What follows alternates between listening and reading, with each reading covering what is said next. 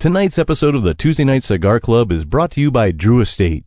Come experience the rebirth of cigars at www.drewestate.com and download the free Drew Diplomat smartphone app today to discover nearby retailers, RSVP to special events, redeem points to win exclusive Drew Estate merchandise, and much, much more.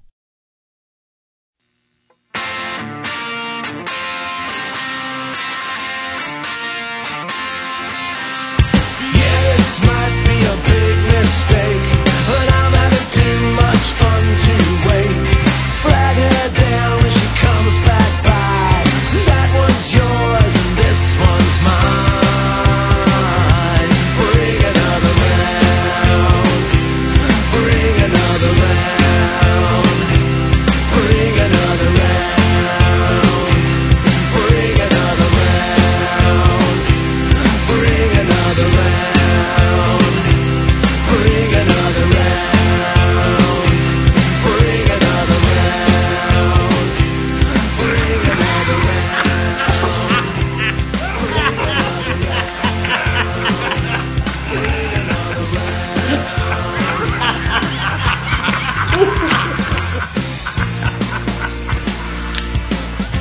Here's the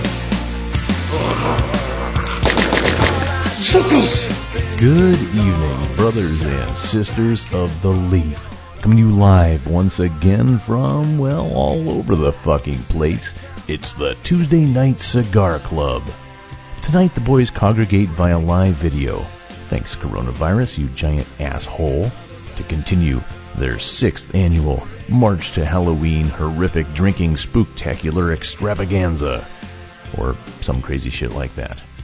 Anywho, our favorite crew of scary drunks will be discussing the 1992 horror sequel Children of the Corn 2: The Final Sacrifice, while smoking the Between the Lines cigar from Arturo Fuente, paired with a terrifying amount of tasty craft beverages. It sounds like he who drinks all the beers will be very pleased with this episode, folks. So sit back, light 'em up, and enjoy the show. Oh, that's good. Welcome, everyone, out there on iTunes or YouTube or the YouTunes or the iTube, however the hell you choose to join us every other Tuesday. Speaking of U-tunes, U-tunes. I think that's what the kids are watching. U-tunes. I'm an IPer myself. But speaking of YouTube, one of the many downsides, many downsides, we don't need to get into all of them, of the pandemic this year is that, well, we were quarantined at home for 6+ months. Me and the girls, my oldest daughter, grew an affinity for watching YouTube videos, specifically gamer channels. After her chores were done, she wasn't just sitting around watching these all day. I want to make sure I'm a good parent. Yeah. But she'd get a little time. She got hooked on these gaming channels where basically these online personalities demonstrate to their millions and millions of viewers. Seriously, these goobers have almost as much reach on YouTube as the Tuesday Night Cigar Club, and that's impressive. Millions of people watch these goobers where they show folks how to play video games. They give insider tips, but it's all while you watch them just play video games. Yeah. Like the screen is their video game screen, and you just listen to their voice. It's the damnedest thing. I don't know. I know I sound like an old fucker right now, bitching about these young whippersnappers and their iTubes and their U-tunes. But one of these mouth-breathing corn cobs that she watches regularly, again, when her chores are done. I can't remember the guy's name, but he calls everybody, like as he's gaming, Buster. Like, get over here, you Buster. Hey, Buster. Sounds cool. And so she started calling us all Buster. Like, hey, Buster, can I get a glass of milk? No. Thanks, Buster. And so while we were quarantined, it was just a natural thing. I started talking that way too, because this little person that lives with me was talking that way. It just became his thing. And everyone in the house started calling each other Buster. So now that we're going out a little bit, you know, I'm still not eating out in restaurants or anything, but I, you know, go occasionally to the grocery store or, you know, grab some food or whatever. Dude, twice this week, Monday, I was at the grocery store in the self-checkout lane, and they always put the old guy working the self-checkout because he just has to sit there and, like, if something goes wrong, he can help you out or whatever. I get my groceries, and he's like, have a good day. I was like, you too, Buster. And I walked out, and I'm like, oh, my God. He probably thought I was making fun of him, like, for being an old guy. Like, yeah. You too, Buster. And then I tell the family. They think it's hilarious. I'm like, no, it could have been really embarrassing if the guy wasn't 100 years old. Next day, I'm picking up something. I'm picking up some drinks at the Sonic drive-in. And this young kid, high school kid, brings me my drinks. And I give him his dollar tip. By the way, side note, always tip your Sonic car hops. They make shit money. And they're having to roller skate around with those masks on and the heat. Just give them $1, for God's sake. So I give the kid $1, and he's like, thank you, sir. Have a very blessed day. And I was like, you're welcome, Buster. I got to stop that. Yeah. I'm just not going to go out anymore until I can, like, go, like, a full month without saying it at the house. I don't know what's happening to me, boys, but I don't like it. You think if I were to hook up my old Super Nintendo that I could get a bunch of YouTube's followers by playing True Lies and Super Tennis and so forth? Yes. You would be down in the corner square with your headset on and your little mic. I mean, what is this, 2013? They had this whole, 7 years ago, Twitch came out. I mean, it's a whole platform dedicated to nothing but gamers live streaming their games. I think the doctor could go gangbusters on there. It's a huge thing. They sell merch. The guy's got Buster shirts. Dude, you get subscriptions. I mean, people actually subscribe to watch these people. They get donations, like right there in live. You get the little ding ding, and they're like, "Hey, thanks, Buster." I mean, yeah. If you donate money, they'll play with you in an online game and like give you a shout out. Yeah, it's like a crazy, insane, demented world that. It's not demented. I like it, and I'm part of that world. Well, unlike Tud, I basically hate YouTube now, which sucks because that's how we've reached almost 2 million people watching the Tuesday Night Cigar Club on that particular platform. So what the hell am I going to do? I don't know, Buster. I don't know, Buster. Welcome, Busters. Enough of that Buster talk. Welcome, Busters, to the Tuesday Night Cigar Club, episode 124. One more. We're done. Oh, it's the magic number. We are done.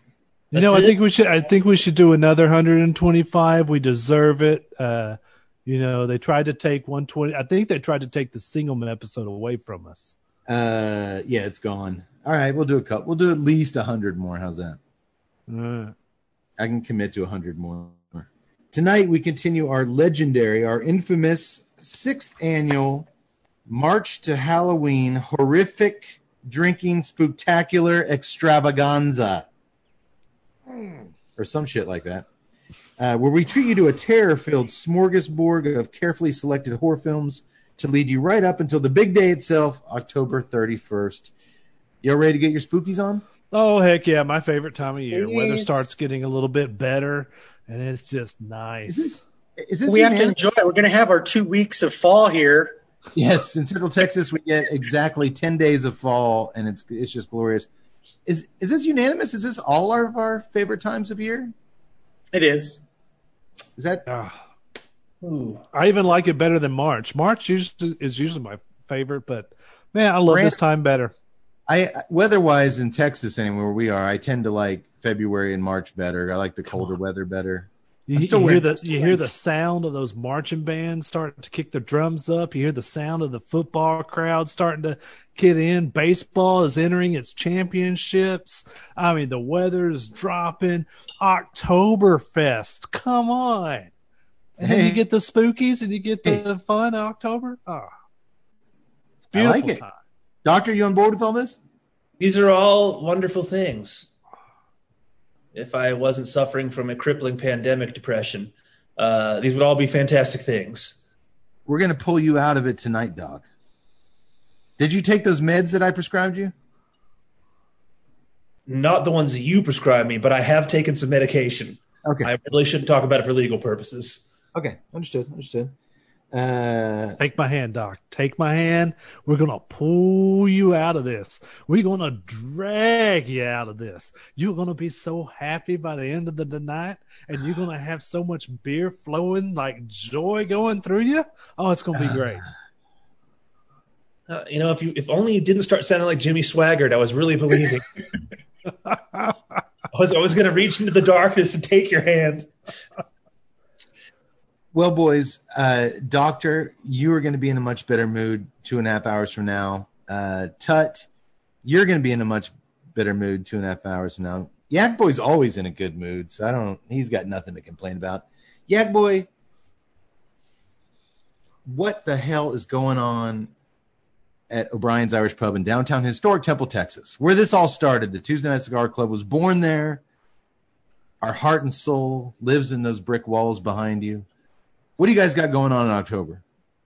Well, we are starting, with the entire month of October. Of course, this we had our official grand opening on Halloween, and we wanted to pick, so that was kind of our, one of my pretty much my favorite holiday. Yeah. So we were like, for this month, we're going to be celebrating our 13th anniversary. Nice. So we're just going to be letting the food and drink flow freely. Freely? No, not that free.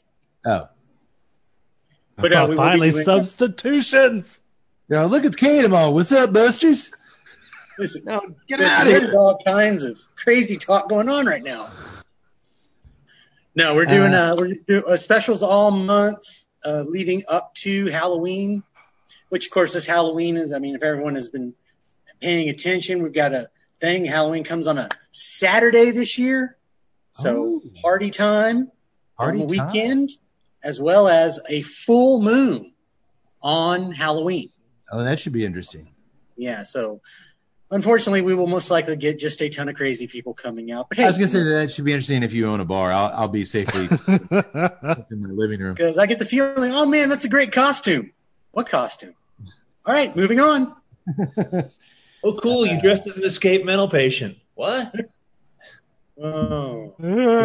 Everyone get your ass down there in the month of October. The food has never been better. The tap wall's looking great.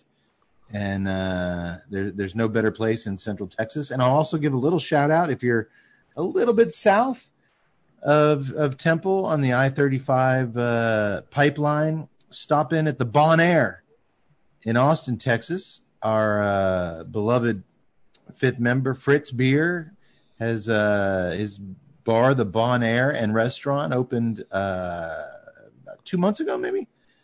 Yeah, I think so. Yeah. Maybe a little bit more, but their food selection looks amazing at amazingly reasonable costs. They got a ton of just St. Louis beers. Fritz is a St. Louis boy, so it's all St. Louis themed. They always got the Cardinals game on.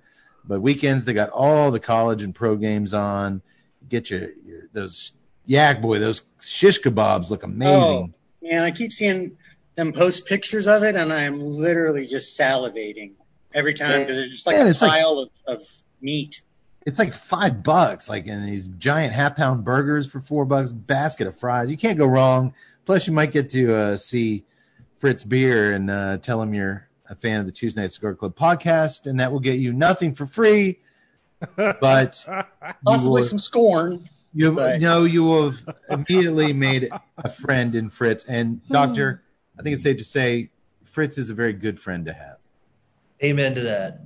We haven't made a lot of new friends over our adult lives, but Fritz is one of them. Amen. Yes, sir. And Tut's one of them too. Yeah.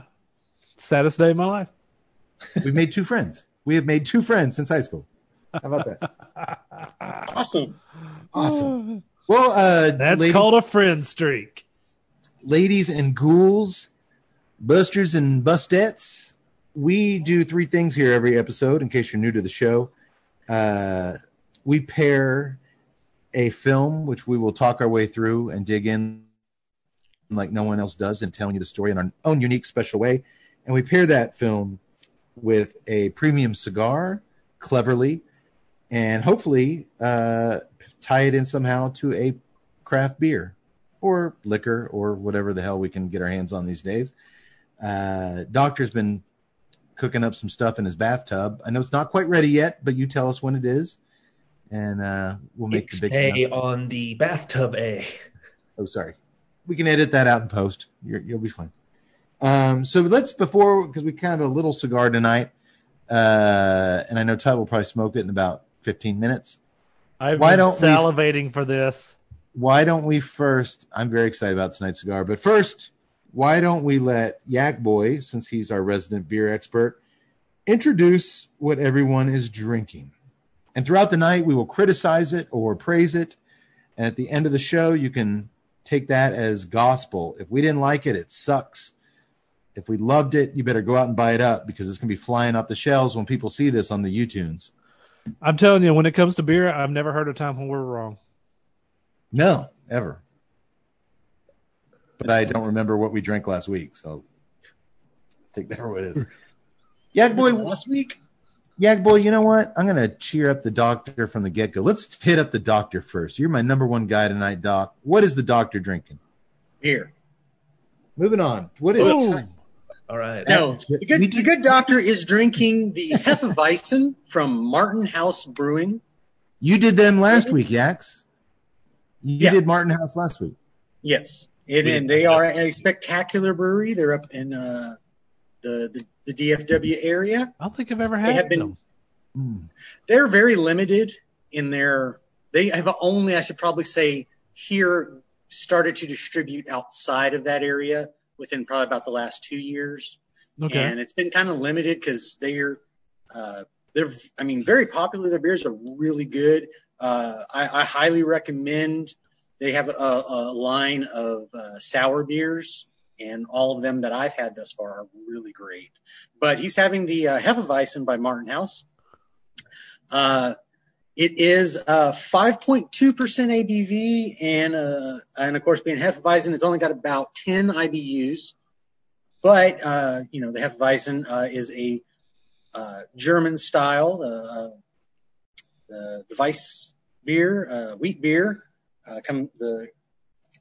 Usually gets that style because 50% malted wheat is used in the brew, and then of course it gets a lot of the tasting notes come from the yeast, giving the type of yeast they use, which ends up giving it sort of a banana and or clove flavor in the aromas and taste.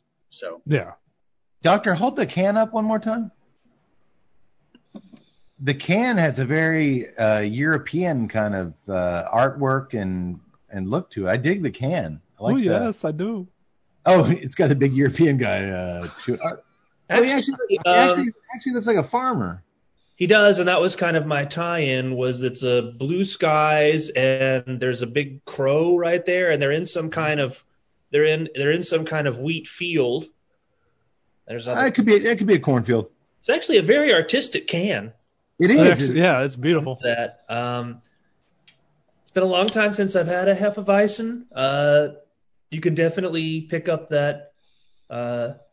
Obviously, you're going to taste wheat, or it's not a Hefeweizen, but you pick up what Yax was saying about you definitely get like a banana taste, which is not unpleasant. So I'll have to see. Right now, it goes down very easy. I think I'm used to having IPAs and or what we here refer to as malted liquors. So this is kind of a very smooth, going light beer, but it's not a light beer obviously, but has a nice taste to it so far. Very smooth and. Well, I give it points just for that artwork because I've noticed a general a general trend in craft beer lately where a lot of the labeling looks similar and similar fonts and similar kind of just designs without any real signature artwork. Like that's a beautiful presentation. I really dig that can. Okay. Yeah, that's what stuck out for me. And that could be an ear of corn there on the. I think it is. I think I saw a little ear of corn. You know what a little ear of corn calls its father? Popcorn. Yaks, what is Tut drinking tonight? Give me a minute. I gotta get past that joke. Sorry. I'm not doing a bunch of corny. Oh, come on!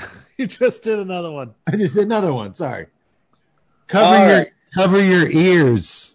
God damn it! The good Tut is drinking. Shucks. Get it? Shucks. Shucking.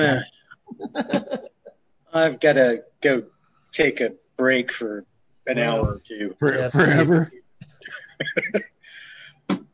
Good Mr. Tuttle is having an Oktoberfest. Yeah, it is the season. He's drinking. He's drinking out of an O'Brien's Oktoberfest. What do you call him? A Stein. Stein, the half liter. A half liter. The baby Stein. Yeah, I'm sorry. There's no movie tie-in with this. It's just Oktoberfest. I felt in the mood for an Oktoberfest beer.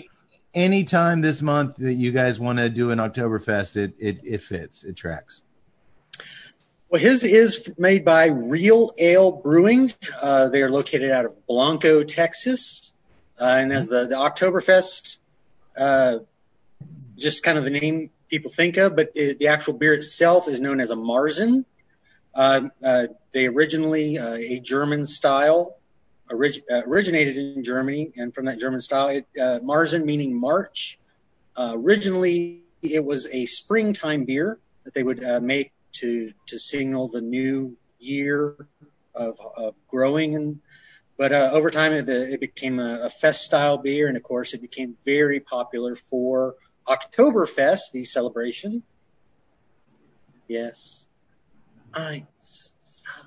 Yeah, is this the beer that they store underground, or isn't the Marzen the one that like gets stored, or like in the beginning? Well, a lot of beers are kept. You know, when the old style is, you know, you would brew the beer, you would put it in a cask. It lasts longer. For refrigeration, you know, back in the day you didn't have it, so you would bury it or you put it in a cellar where it would be cooler, even during summertime. I think I'm getting mixed up. There was a beer a style of beer we talked about years ago where they actually buried the beer, like they dug a hole and like buried it under the soil. And I thought that was the Marzen, but no, I think you're talking about the Marzen. They used to do that, go underground to keep it cooler longer, and it would last longer. But the Marzen style actually lasts longer than if. Cody, correct me if I am off base. The Marzen style actually lasts longer in terms of, you know, being drinkable. Yeah. Okay. Tut, you're a big Real Ale fan. I know. Don't they do our Hans Pills? Yes, they do. Yeah, they do. So I guess I am. And I think you did one a couple shows ago that you really liked. How's the Oktoberfest? Oh, the Oktoberfest. Let me tell you, boys, I want to strap on some lederhosen with a cowboy hat to represent Blanco and just grab this O'Brien Stein, head down to wherever there's some sort of socially distance-appropriated Oktoberfest going on, pour a beer, get drunk, sing German, and I don't even know German. But that's what this beer makes me want to do. Man, that's high praise. You going to wear the kilt? No, lederhosen. Oh, I gotta get my wife to make it. Yeah, I didn't think you owned that. It's that good, huh? Yeah, it's good. I like it. Okay. Yeah, I really do. It's not as meaty as like the Spaten Oktoberfest, but yeah, we're in the ballpark. Well, if you boys remember, we featured the Shiner Oktoberfest. Was that the beer? Twice on the show without knowing we had done it a first time. We were about 2 hours into the show. You can get a beer. we're about 2 hours into the show, and we're like, I just kept thinking, like, this is so familiar. And then we took a brief intermission, looked it up, and yeah, we'd already done that beer before, and that's the only beer we've done twice that I. How could that have happened? As if something had erased our memory. They should use it as a selling point. These guys liked it so much, they drank so much of it, they forgot they'd drunk it. That's how good our beer is. Now, again, we could have done a beer three times, and we just haven't discovered that yet. Like, there's a lot going on. There's a lot of moving parts here. Yeah, there's a lot of things we could have done that we haven't discovered yet. Well, I wouldn't think an Oktoberfest would screw too much with a cigar. It's kind of a pretty straightforward profile. So yeah, it does have a that nice malty flavor, but I don't think that's. I think it'll stand out of the way of everything.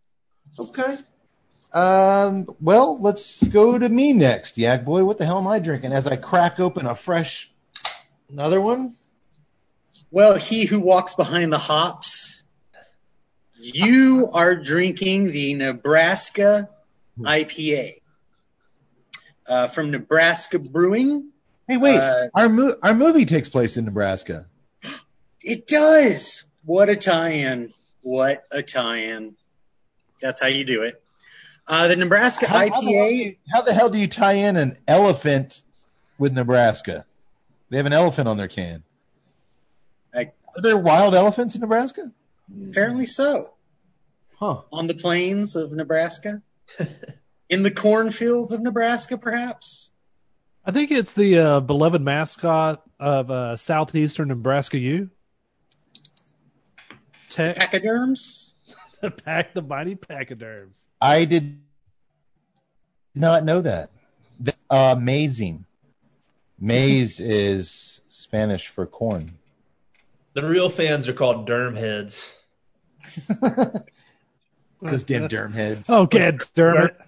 You've had them on. I'm sorry, Yax. Tell me about this. It's a very delicious beer. Tell me more. All right. The Nebraska IPA comes in at a nice 6.9% ABV and a 72 IBU. Are we detecting 72 IBUs? Does it have the bitterness? It does.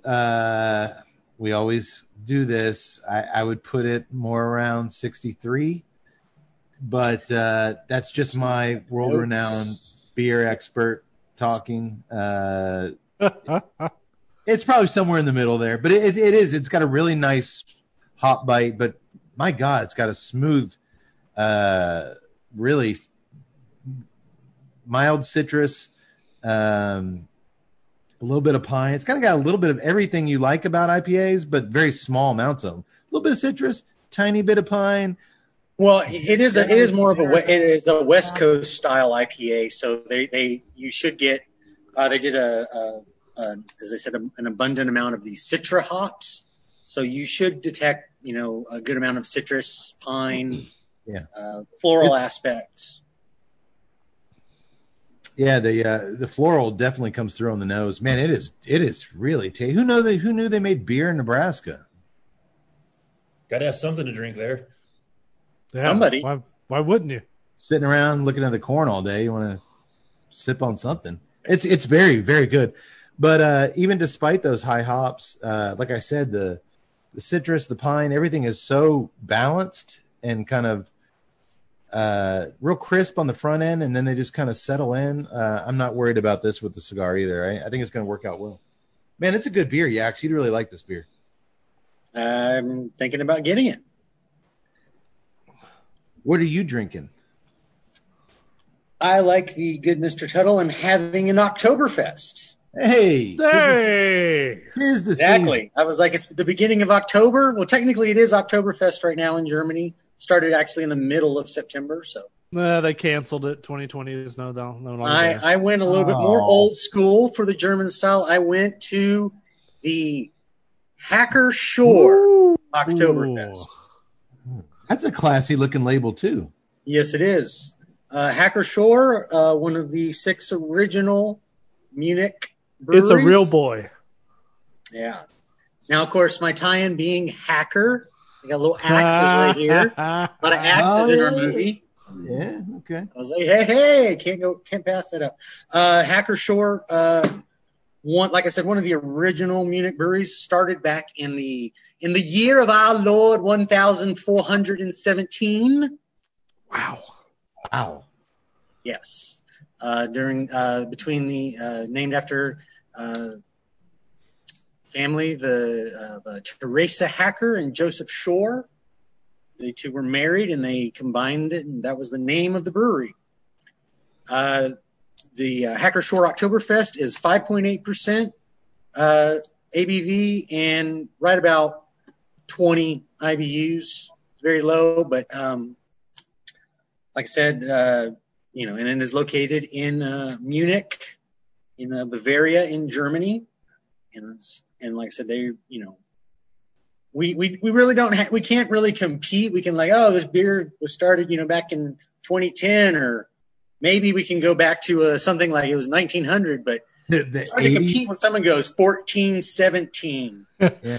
We've been brewing longer than your country's been in existence. Yeah. Twice as long. You're killing all the infidels in the Crusades when you want to sit down with a nice cold beer. The Hacker-Pschorr Brewery is the only one to take the blood off your blade. It's Hacker-Pschorr time.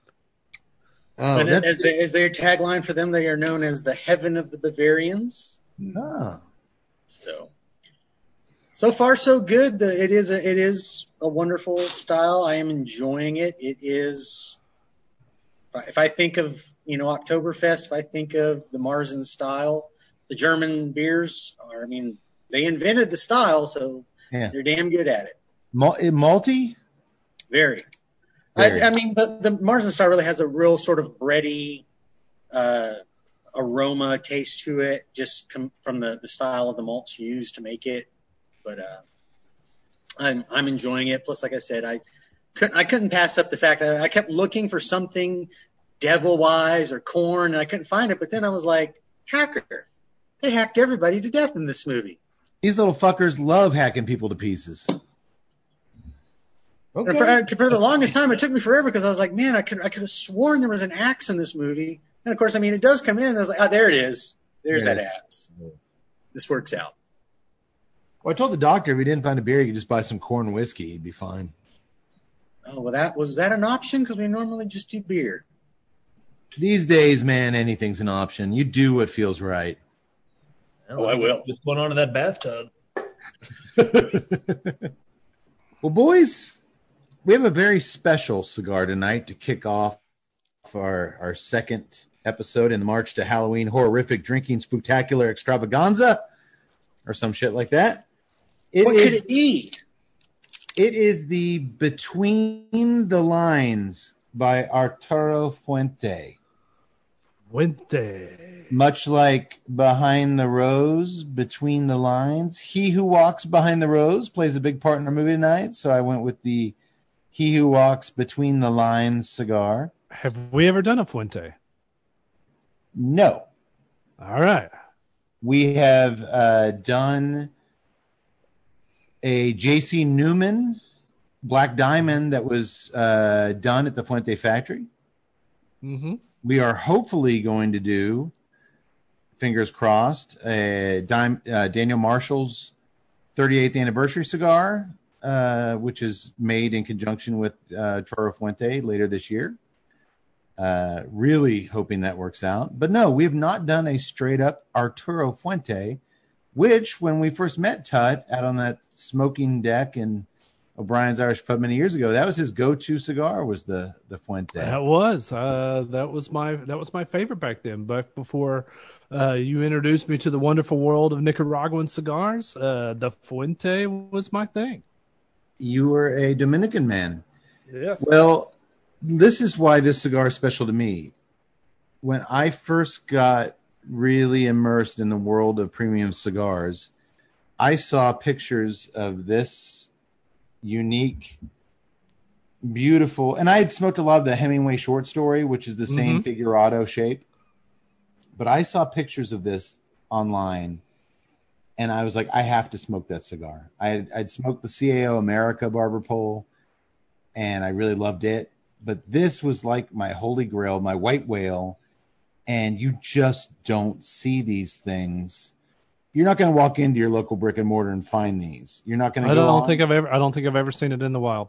You're not going to go out in the wild unless you go into an Arturo Fuente cigar lounge like in Vegas or at Caesars. You don't see these things, and they just kind of, like a lot of the rare opuses that Fuente does, they just kind of leak out every once in a while. And this was literally the first cigar 10 years ago that I wanted and I could never find. And about 2 years ago, I think, a collector with a rather large cigar collection was selling it off. He had some health problems and was selling, sadly, having to sell off all his prize cigars. And when I scrolled through there and looked and I saw these little suckers, I scooped them up, and it's almost bringing a tear to my eye that I'm holding this in my hand, because I have wanted to smoke the cigar for a decade, and we are officially getting to light up, which can only lead to disappointment. There's no way the cigar can possibly.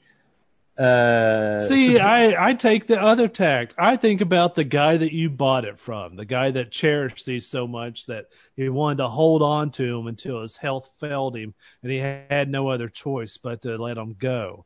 And then you picked them up, and here we are, and you're revering this thing so much. I think that he'd be proud of that. I think maybe he would. I will send him a link to this episode. If you look at the cello that you guys pulled off the cigar, the cellophane, it had a little, he dated all his cigars when he bought them. If you look on there, there's a little sticker. He first purchased these in 2009. So the cigar we're smoking tonight is 11 years old. Oh, wow. Nice. I wish you would have told me that before I threw the thing away. Yeah, just take my word for it. These were from 2009. And they don't get released every year, apparently. Fuente's really mysterious with their limited editions. They just come out when they come out, and people gobble them up. We'll talk MSRP later, but it's kind of irrelevant because there is an MSRP-ish when they come out, but you're always going to end up paying above that from collectors to get your hands on them. But it's already a very special cigar to me. So you're right, Tud. I'm actually just really amped up to try this little guy. Let me tell you a little something about it. It is a 4.5 because it's figurado, it measures 45 and 54. 54 at the bulbous head, much like the doctor, and then 45 lower. I'm sorry. I won't mention your bulbous head again. And then the wrapper is a U.S. Connecticut broadleaf. No, I was talking about your wiener. Oh. It's a U.S. Connecticut broadleaf wrapper mixed in the barber pole style with the legendary African Cameroon. Binder Dominican, filler Dominican. And as I said, we will talk the vaguish price point later on in the show. From our friends over at Famous Smoke Shop, we learned this about tonight's super rare cigar. Easily among the most coveted Hemingways, Between the Lines combines Hemingway's signature blend of vintage, mild Dominican tobaccos inside a barber pole wrapper of African Cameroon and U.S. Connecticut broadleaf. The cigar offers a wealth of complexity in a truly classic, light-bodied cigar, which I think we all have good beers to go along with that. But that's what Famous Smoke Shop says. As world-renowned internet cigar experts, I think we'll be the judge of what this cigar is. Question? Mm-hmm. You mentioned the type of cigar being a Hemingway, and you'd also mentioned the short story. So I know I loved the short story. Obviously the name was correct. Those little. So what makes it a Hemingway? Are those just kind of the smaller? No, there's a whole series of Fuente cigars called the Hemingway series. There's a short story. There's I just smoked so much of those short stories. There's like four different sizes, but they're all kind of book themed in nature. Okay. In my past days, I've had many of those Hemingways, but really smoked the shit at the short story also. Yeah, me too. Especially when I was early on smoker, I just really loved that short story. And I still do occasionally. I don't smoke a lot of them. Boy, the cold draw is really... It's kind of got a harsh... That, my friends, that you are sensing is called valve oil. Valve oil? Yes. In the band terms, you've got your trumpets and your tubas and your baritones, and they press those little valves in there, and that's just metal sliding with metal. So what you do is you take out that key and you put some valve oil all across it, slide it back in, and it lubes it all up. That harshness that you're smelling or the tasting is that same valve oil type taste. This thing has a mineral, but it's not like Nicaraguan earthy mineral. This is a metallic mineral. This is it was metallic in nature. Yeah, it's kind of a harsh metallic cold draw. Yeah. And dude, I'm enjoying the fudge out of that first light. It's good. Oh, man, it's good.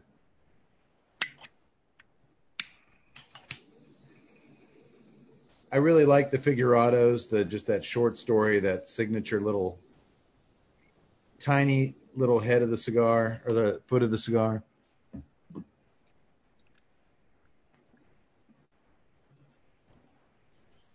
Oh, man, some really nice light coffee. A little bit of...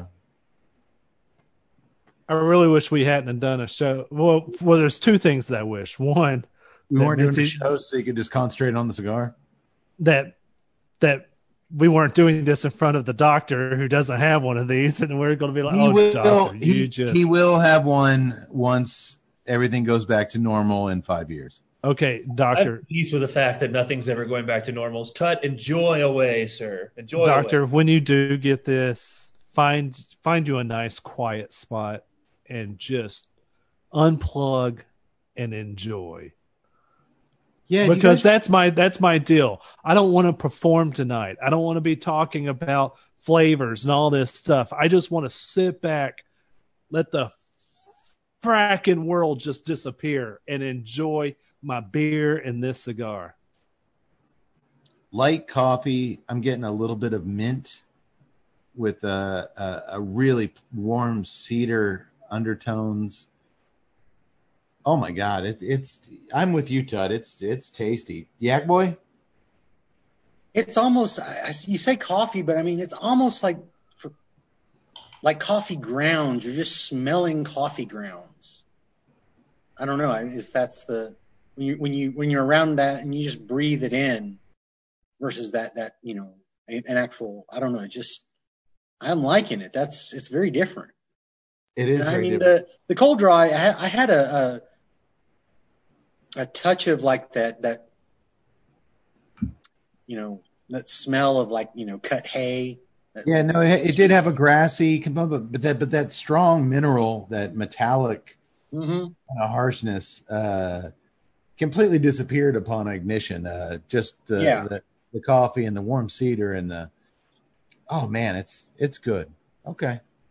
I'm going to smoke this slow. I want to enjoy this one. This might be the first cigar we can get Tut to smoke slow. He's done. No chance. It's too late. He's already done. All right. Well, let's smoke a little bit more. We'll come back to it. But I want to blaze through this thing and enjoy every second of it. I want to introduce tonight's film because it's a good one. Tonight we're going to be talking about Children of the Corn 2, 1992. Great year, Doc. Wait, no, cut that one. No, you can do this. You can do the little music. Not in this movie. Well, this movie's more children's giggling and weird children's church songs. But I like the original Children of the Corn music. If you want to do that as well. Yeah. Why it took them almost a decade to make a sequel to the first Children of the Corn, I'll never understand. But once they got started, that sequel train is still choo-chooing along to this day, almost 30 years later. One came out 2 years ago, and they made damn near a dozen of these things, with tonight's entry by far is the cream of the crop. And next year, it's already been shot. We'll see yet another entry that will actually serve as sort of a prequel where we witness the events that led up to the original kiddos slaughtering all the poor, hardworking parents of Gatlin, Nebraska in the original movie. So that movie's already been shot. This whole franchise is just goes on and on and on. I've only seen 3 or 4 of them. Same with The Doctor. As much as we love horror movies, the sequels just never came close to these first two. Doctor, if you would not mind, not only is our resident Stephen King expert here at the podcast, but just you're really good at explaining shit. Could you give us a little history about Children of the Corn, going back to Stephen King's short story, and then just a brief gloss over of the series as a whole? Thank you, Mr. Cade. It would be my pleasure. Children of the Corn is actually a short story that, believe it or not, first appeared in print in the March 1977 Penthouse Magazine. Before, well, I'm kidding. What issue was this? I was hoping that you were true, that it was true. You say you are kidding? I said I'm not kidding. Oh, I'm telling the truth. That's awesome. Stephen King printed some of his short stories in Penthouse in the 70s. And if you can find a copy of the March of 77 issue, that is supposedly when Children of the Corn was first printed. March of 77. Wait, let me get my pen first. I got to write that down. Wait, go on. 77. It was not his only story to be printed in Penthouse. I always thought it was that anthology or something. Well, okay, that's cool. It appeared as a short story, and then he collected his earliest collection of short stories, printed not long after that in 78 or 79, the wonderful, outstanding collection of short stories called Night Shift. Night Shift, that's where I remember it. Doctor, you agree with his best collection of short stories? Man, from top to bottom, I think there's just, because Skeleton Crew's really good. But as far as bulk, more quantity-wise, Night Shift has like a gazillion great short stories, whereas The Mist took up like a quarter of Skeleton Crew. Yeah, these are all 25. I reread it earlier. It's a 30-page short story. You've got the two really good ones from Cat's Eye, The Ledge and Quitter's Inc. are in there. Quitter's Inc. Man, just so many. Yeah, it wasn't. Cade's right. It was one of the thinner volumes of his short stories. But yeah, so it first appeared in Penthouse Magazine, then it appeared as part of the Night Shift collection.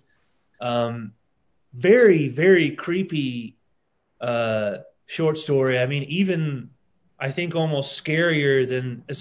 I remember being frightened by the original movie as a kid, and I remember, well, until I saw Can't Buy Me Love, thinking that Malachi was one of the scariest people ever. He was. It shows the talent of Courtney Gaines that he could play Malachi and then play Kenneth the nerd man or whatever his name was in Can't Buy Me Love, just a few years apart. So I was terrified by the movie, but the book is really scary because it's a short story. So it has the two characters of Bert and Vicky driving into town.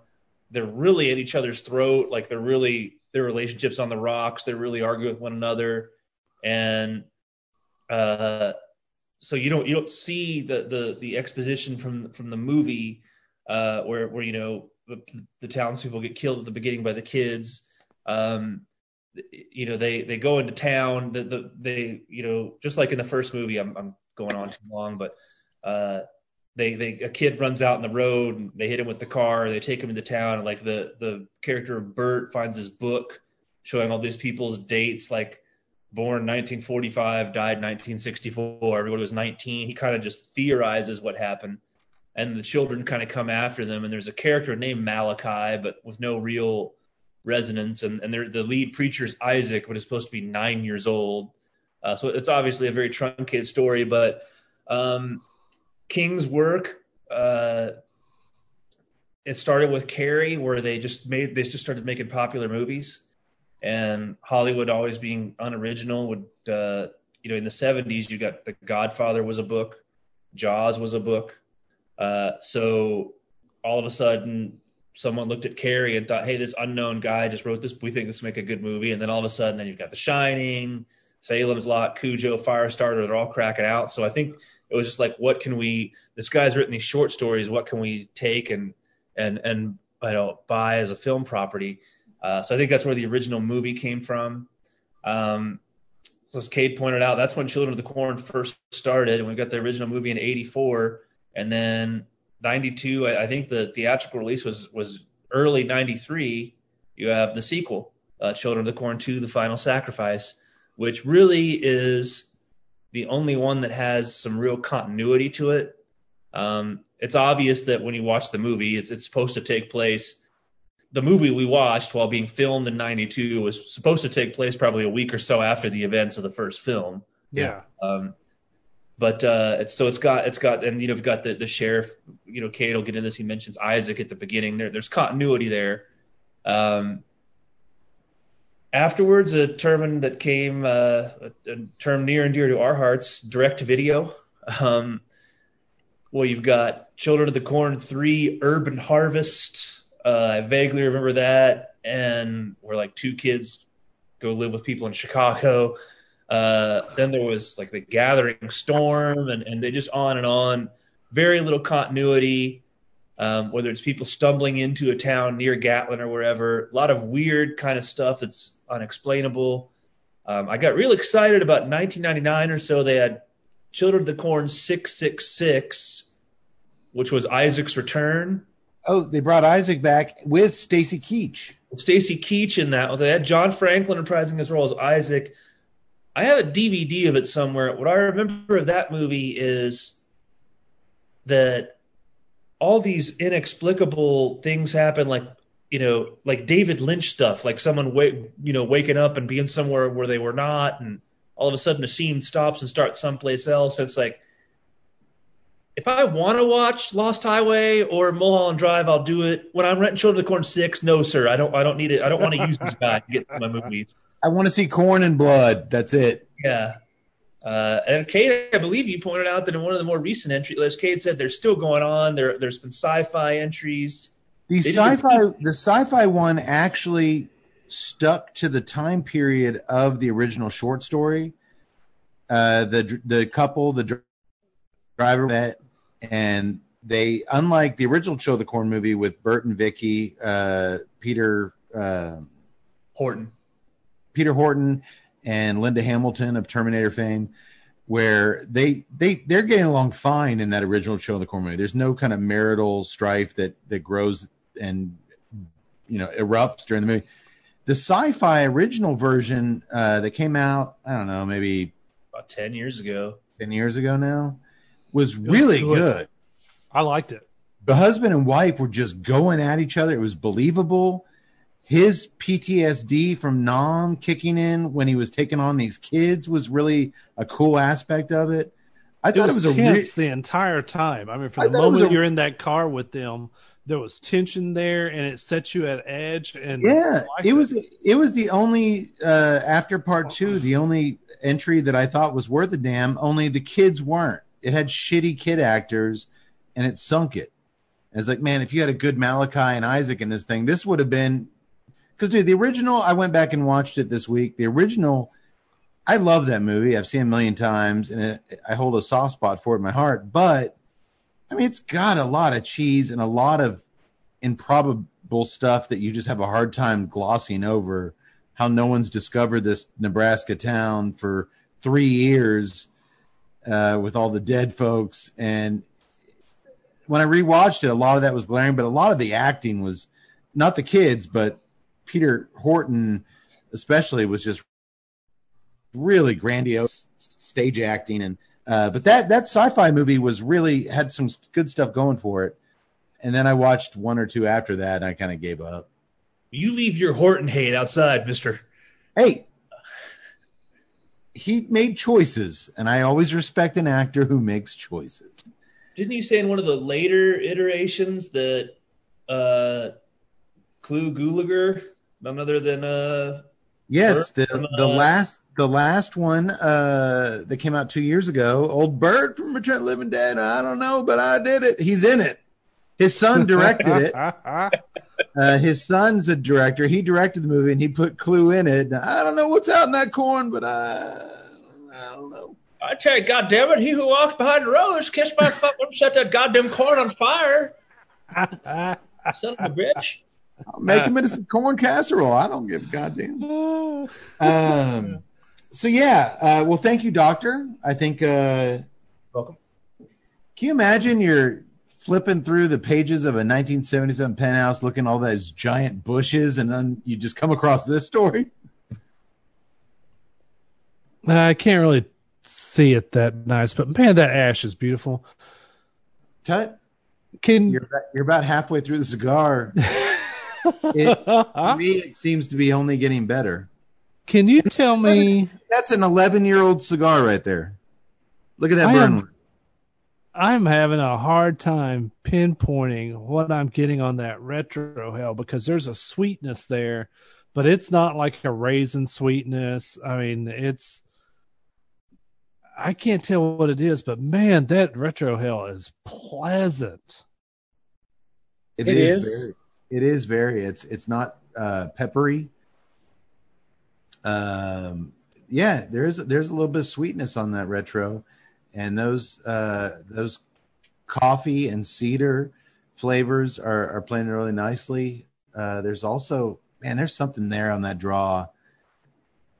I just can't get over. I mean, it's just a fucking unique cigar. I can't really equate it to anything, and I'm not just saying this because I've wanted to smoke the goddamn thing for 11 years. Well, I never knew about it till today, and I'm agreeing with you.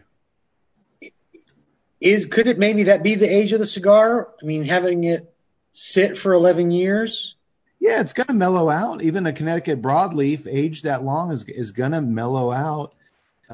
I'm agreeing with y'all. I mean, it's really good. I mean, it's very smooth, those flavors, that a little bit of sweetness, and I guess, you know, just because of the last few cigars we've done, you know, there's always been that pepper, even if it's only in the retro ball. But like this doesn't really have that spice to it.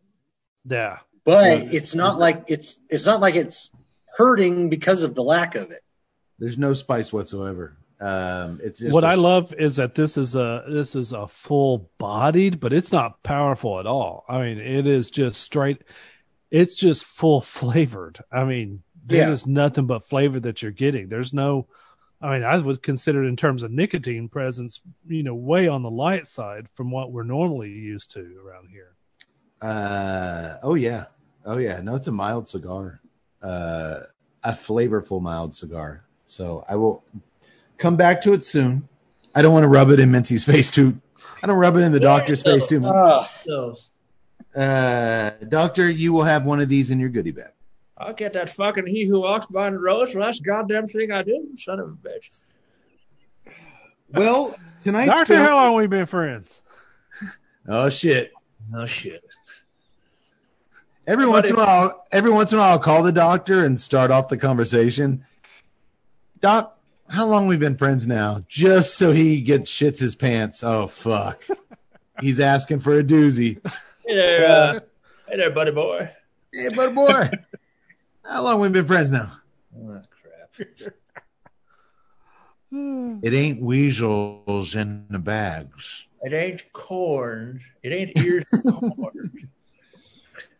Written by A.L. Katz and Gilbert Adler, who would reteam 2 years later as writers for the very fun Tales from the Crypt movie Bordello of Blood.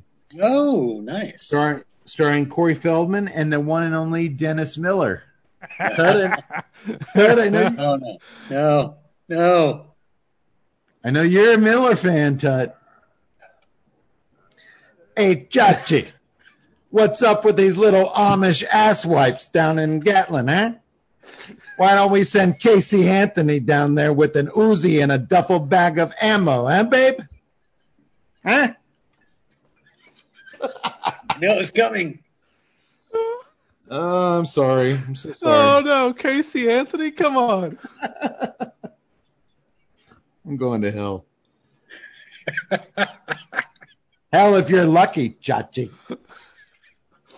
That Bordello Blood was a fun flick. I didn't like the original Tales from the Crypt movie, Dark Night or First Night or Demon Night. Demon Night. But I watched Bordello Blood in the theater in Huntsville, Texas, in college at least 2 or 3 times because I kept falling asleep because I was drunk. So I'd go back and see it again to get a little bit further into it. But it was a fun flick. I thought Dennis Miller is a private eye and Feldman is a vampire, whatever the hell he was. Maybe we should do that on the show. Yes. I'm all in favor of this, yes.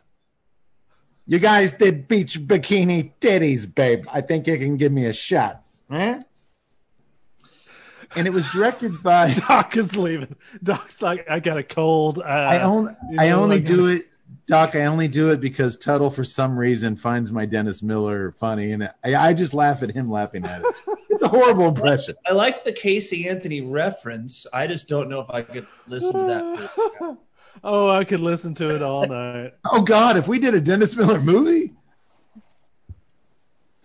Please no. Oh. Hike up your Wranglers, busters. Okay.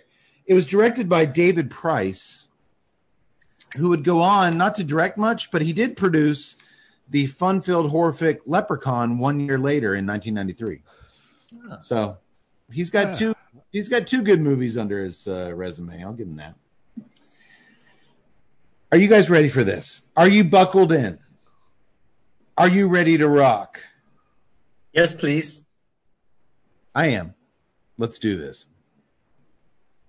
I'm half a six-pack in. I got nothing better to do and nothing to lose. Let's go. All right, let's do it. We start things off with a very simple but stylized opening credit sequence, where as we flow through a surreal cornfield, we listen to a sinister children's song. It's sung to the tune of London Bridges Falling Down, but the lyrics are all about hate, pain, and death. There's also some children's laughter mixed in with some lamb noises, like meh, meh. I thought it was highly effective. I love the sound design in this film. I thought it was great. Creepy. I thought it was pretty creepy. Now, granted, the original movie, the opening credits were the cartoon drawings the children did of all the killings and stuff. It's hard to beat that. Yeah. But I thought, even though the visuals were kind of lame, the sound design with the children's song and the meh. Are there lambs in Nebraska? Is that even a thing? Yeah, I'm sure there are. There's some grazing land somewhere. It's nothing but the sheeple. All right. Well, you know what? I liked it. I thought it was just fine opening. You know what? In the spirit of tonight's movie, I'm changing my multicolored pen to yellow for corn. But you're not going to be able to see it on the paper. Oh, wait. I just wrote on my – I can't see it. All right, I'm going back to purple. We then cut to a cellar where several men and a local sheriff descend down into the darkness, flashlights first, and after they're hit with the unmistakable stench of rotting bodies, they sure enough find a basement full of decomposing corpses, many of them with corn cob crucifixes jammed into their bodies. Doctor, that has to hurt. Well, it certainly does, and I don't think that the actual, nutrient content that you get from the corn itself is really going to take away any of the just horrible pain of being stabbed with a corn fruit. Oh, God, no. I don't think anything you get shoved in your body, if it's covered in vegetables, will counter that. Doctor, where's your glasses? Oh, they're there. Doctor, do you think there's any chance that it didn't hurt when they got stabbed with the corn cob crucifixes? My God, no. That must have been terrible. It must have just been awful. I mean, it's not as bad as getting stabbed with an eggplant crucifix, but that's another matter. We'll make that movie. Back outside in the comforting daylight, a Channel 12 news reporter is telling us of the macabre scene taking place in Gatlin, Nebraska, where over 50 dead bodies have been found, with half the small town still unaccounted for. The kids have seemingly massacred every adult in Gatlin, and Sheriff Blaine tells the reporter that the younger children came under the influence of some teenage cult members led by Isaac Kroner. And he received this info from a married couple that was passing through on vacation. That'd be Bert and Vicky from the original film, Linda Hamilton and Peter Horton. The film version. So yes, the sequel takes place right after that. And yes, it seems that like after all Bert and Vicky went through in that first thing. They just told the sheriff, hey, here's what happened, and they got the hell out of here. Case solved. By the way, there's a house over there just full of dead bodies. Gotta go. Hey, they said it was these kids. They're dead. All right, everything's... And the sheriff's like, okay, y'all free to go. Get out of here. Get on out of here. I mean, quite literally, you can still hear their tires peeling away as they're driving out of town. We got their statements. Everything's fine. This is called early 90s horror. It's done to a T. Like, we're going to try and tie this in for the fans, but let's not really waste any time doing it. I'm actually cool with this tie-in and this wrap-in. I mean, it was right in. It sunk right in. And I was just kind of like, all right, I'm buying it. I liked him referencing Bert and Vicky, but, I mean, you know, it might as well have been Bert and Ernie, Chachi. This guy doesn't give a shit. Another report. I just did it to see you laugh. Another reporter is trying to get some sound.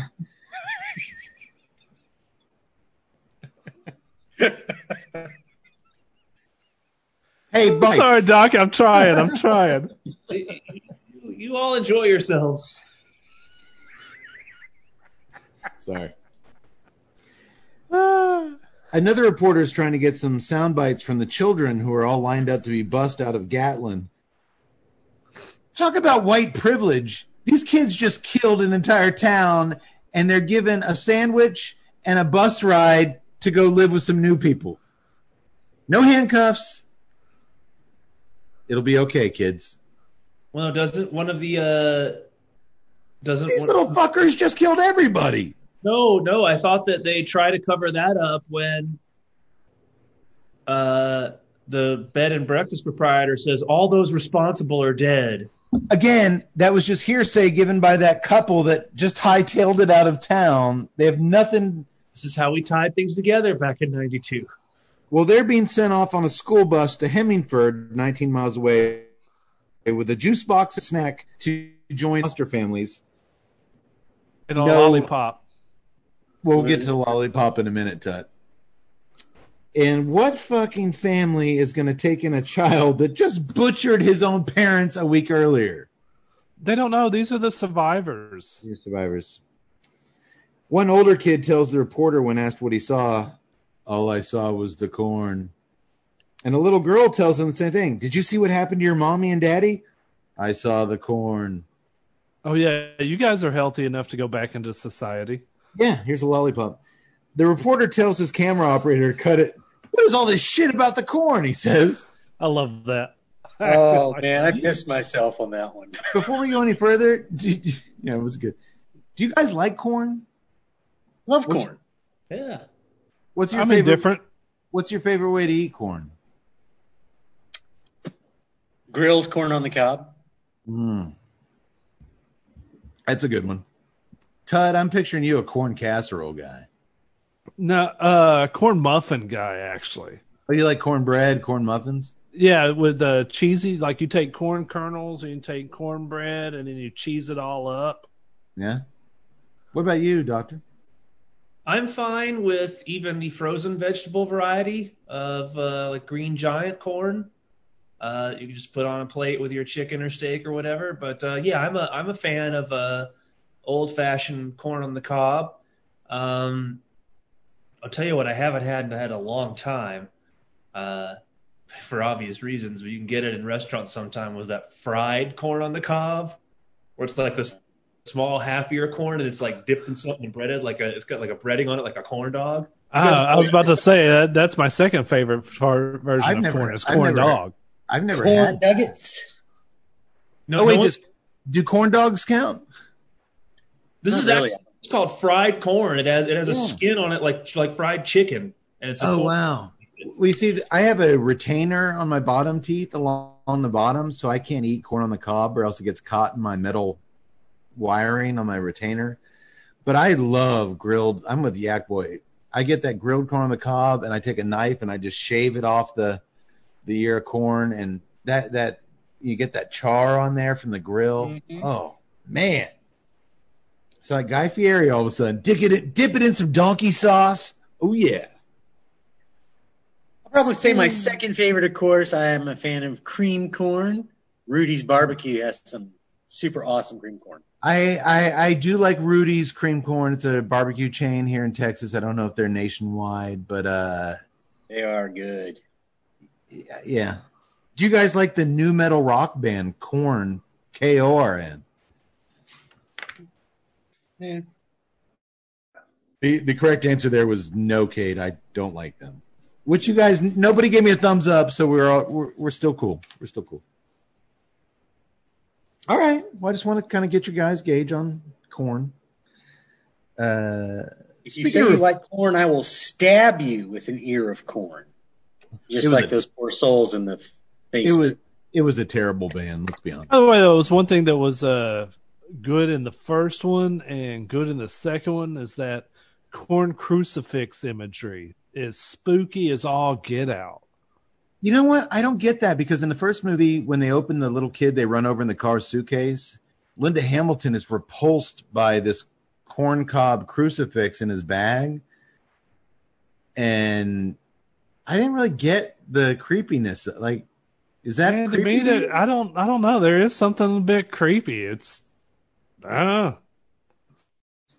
In the book, same thing. She's creeped out by the corn crucifix, but then it goes in depth how when they first discover what's going on, they walk into the church and like all the keys and pipes have been stripped out of the organ and pipe organ and stuffed with corn husks. Right. So I guess it was kind of their symbolism that you shall not defile the corn. I was about to say, when it comes to the corn imagery, the book is just littered with some really creepy and evil stuff. That original movie is, too. When he goes in the church, there's some pictures of Jesus with his eyes poked out, and they put corn kernel teeth on Jesus, and, like, it's some pretty crazy stuff. He walks behind the rose. He who walks behind the rose is in charge of everything around here, and we're going to learn that very soon. Well, speaking of reporters, we now join tabloid reporter Garrett and his teenage son Danny as they drive towards the troubled hamlet of Gatlin, their SUV racing past rows upon rows of endless corn. The vegetable, not the rock band. There's tension inside the car, lots of tension, when Danny refuses to turn the volume down on the fire and brimstone preacher shouting on the radio. Garrett barks at him from behind his giant road map. Remember we had to use road maps when we were driving around? Like, oh, I remember. This guy's got it all unfolded like in front of his face as he's driving. And they almost get in a wreck. Nice fucking driving, Danny says. Nice language, kid. Did your mother teach you that? Only when your name comes up, the teenager smirks. You see, boys, Garrett is what's called an absentee father who only occasionally remembers his son's birthday, and as a result, Danny hates his father's guts. But Garrett pleads with his smart-ass son to please cut me some slack, as his butt is on the line if he blows this assignment. In other words, Danny doesn't want to be here, but his mother didn't want him to be at her wedding this weekend to Sherman the shithead. And Garrett doesn't like the situation one bit either. He makes it clear, look, I don't like you, son, around me. You don't like being around me. It's. I'm assuming that you just explained that to all the millennials, the Gen Ys, the Gen Zs, and whatever, the new kids that are coming up now, because what you just explained, you do not need to explain to anybody in Gen X, because that was the life story of Gen X. It was 92, after all. My parents just listened to this go, what the fuck? Tada need therapy. He's got the Tuesday Night Cigar Club podcast. So do I, brother. Back in Gatlin, Jesus, you're not going to believe this. An elderly doctor, Dr. Appleby, is handing all the homicidal youngins a lollipop after he checks them out prior to getting on the school bus. And by checking them out, I mean he has each one stick their tongue out and say, ah, and that's it. Next, here's your lollipop. You look good. Doctor, certainly as a man of medicine, you would have recommended a more thorough examination to these kids. Well, I just don't think sugar content, it's real safe to give them a lollipop. I mean, clearly they're already hyped up. They're killing everybody. Unless, of course, the lollipop is filled with a sedative, which apparently none of these kids are going to eat. Point. Maybe he was hoping they would drug themselves on it. But, it was very much a open your mouth, say, and make sure you don't have, like, some sort of bubonic plague on the bus with you. Yeah, I thought it was weak sauce for sure. What do they actually test for with a tongue suppressor going, Inflammations of the tonsils? What's that going to tell you? I mean, he was looking to see if they had any corn in their teeth. It's all about the corn. It's all about the corn. That'd be funny. Here's one. He's got corn in his front tooth. Take him away. No, that'd be funny if like one kid was like, and they pulled out a whole corn cob out of his, a whole ear of corn out of his mouth. Kill him, Outlander. This corn hasn't been salted. It hasn't been salted at all. Jesus, you know he's from out west. Look at the way that corn was prepared. These are Southwest ingredients. I got that reference, Doctor. Before the bus can pull away, a crazy old biddy, Mrs. Burke, swoops in on her bicycle, making all sorts of commotion. She parks in front of the bus and tells Sheriff Blaine that everyone is mad to let these children go stay with new families in Hemingford. Their little monster killed their new parents just like they did their other ones. The very sexy owner of a Hemingford bed and breakfast, Angela, tries to comfort the old bag of bones, telling her that the kids responsible for the killings are dead because that mysterious couple that's gone already told the sheriff that, and he told us that. And they got the hell out of Dodge. Everything's safe now, Mrs. Burke. You little monsters! You little monsters! Sorry. Burke Foster. And, dude, crack me up. That maybe you should foster one of the families like I'm doing, Mrs. Burke. But she ain't about that shit one minute. She's taking her house and leaving. You little monsters! You little monsters! I really like this because she literally says, I'm leaving and I'm taking my house with me. That's what I love. And then I was thinking, was she in a mobile home? And we'll find out later. We're gonna get to that literal statement here shortly. This lady is my favorite actor in the whole goddamn movie. I love Mrs. Burke. She hadn't acted a lot, but boy, she brings it. This was the thing. As I thought back, as this movie progresses through the scenes, I'm like it. And we'll come back to this here in a second when we come in. But it's just like you just said, her character really. It's like I don't know why they decided to write this character, but it was perfect.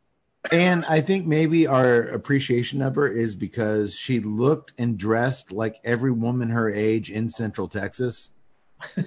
Oh, and no. I see this lady every time I go out in the world. You absolutely do. That hairdo and that clothes, like, I know this.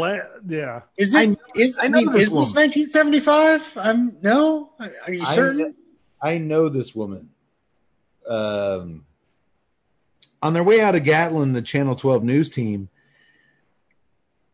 their van almost smashes right into Garrett's car. Turns out they all know each other from back when Garrett was a respectable journalist, and the news guys fill Garrett in on what's happening. It's no worse than what we saw in Jonestown, the news guy tells Garrett. Oh, wow. They've seen some stuff. Yeah, they've seen some stuff. And then, after talking shop, they start making fun of Garrett right and left. Boom, just like that. Telling him how they admired his piece on JFK and Rock Hudson's secret marriage. And how Garrett doesn't even need to go to Gatlin for answers. He can just make up shit like he always does these days. He's taking shots right and left, body shots from these dudes, right in front of his son. And as he drives off all slowly and his head down, his son Danny says, it's nice to see your friends like and respect you. That little fucker. Oh, don't little fucker him. Yeah. Sounds like his dad's a real asshole, so. No, I take that back. Okay, maybe I saw a little bit too much of myself in him. No, Tut, we'll learn throughout this film that his dad actually is the world's biggest asshole, and that tracks. No, I'm Team Danny. I didn't mean to. I was just flashing back to when my kid was calling me Buster in the car earlier, and I shouldn't have brought that into the show. I'm sorry. It's okay, Buster. Sorry, Busters. I'm gonna grab a beer. Tut, you almost done with that cigar now? I'm hanging in there. In about 5 minutes it'll be gone. I'm pretty short on this thing. It has been smoking quickly, but my God, it's unique. I'm enjoying that retro hell. Every time I draw it in, There's a sweetness there that I can't identify. It's not grape. It's not raisin. It's not. I always say there's that generic juicy tobacco sweetness, like a red man chewing tobacco. It's not that. I don't know what it is. It's just a really subtle sweetness. Not subtle. It's a pronounced sweetness that I can't identify. But it goes so well with that cedar and coffee on the draw. Man, I love that the cigar is the short story figurado, but I hate it because I wish this cigar was a lot longer. Yeah. And I wonder how much age is played into this too. I mean, it's an 11-year-old cigar. We've never done that. That's what I was asking, because I'm like, now I'm getting to this back half of this, and I'm starting to get a little bit more of a chocolate to it with that coffee. But still, like I said, there's no discernible pickup in spice. And like I said, that retro hell is just so smooth.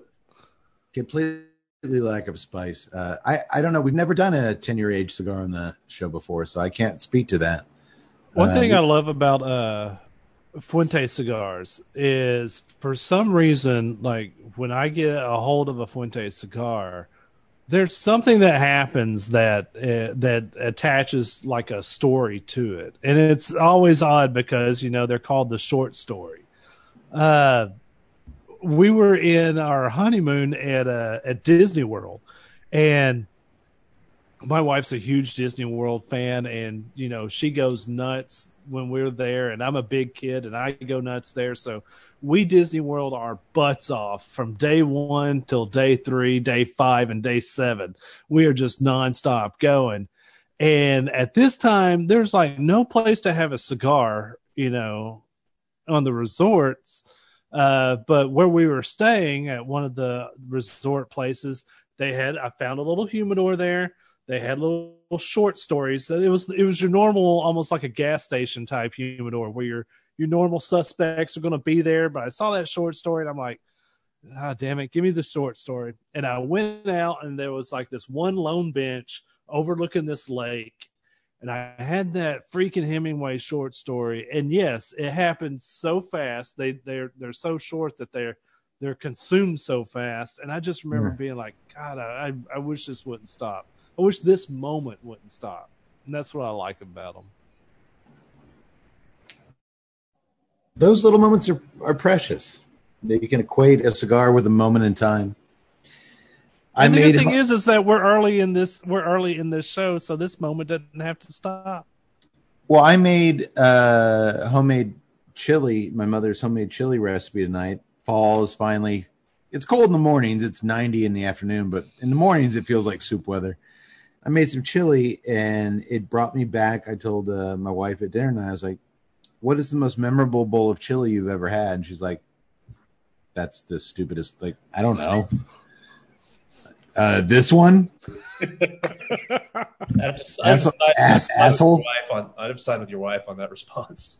And I said, it was on our honeymoon in Lake Tahoe. We took this boat ride, like a 3-hour tour of the lake, on our honeymoon of Lake Tahoe, and there was a little restaurant at the bottom of this tugboat or wherever the hell we were in, and they had cups of chili, and I remember sitting there looking out the lake at the window eating this bowl of chili, and dude, she had no memory of that boat, the chili, anything. Honeymoon.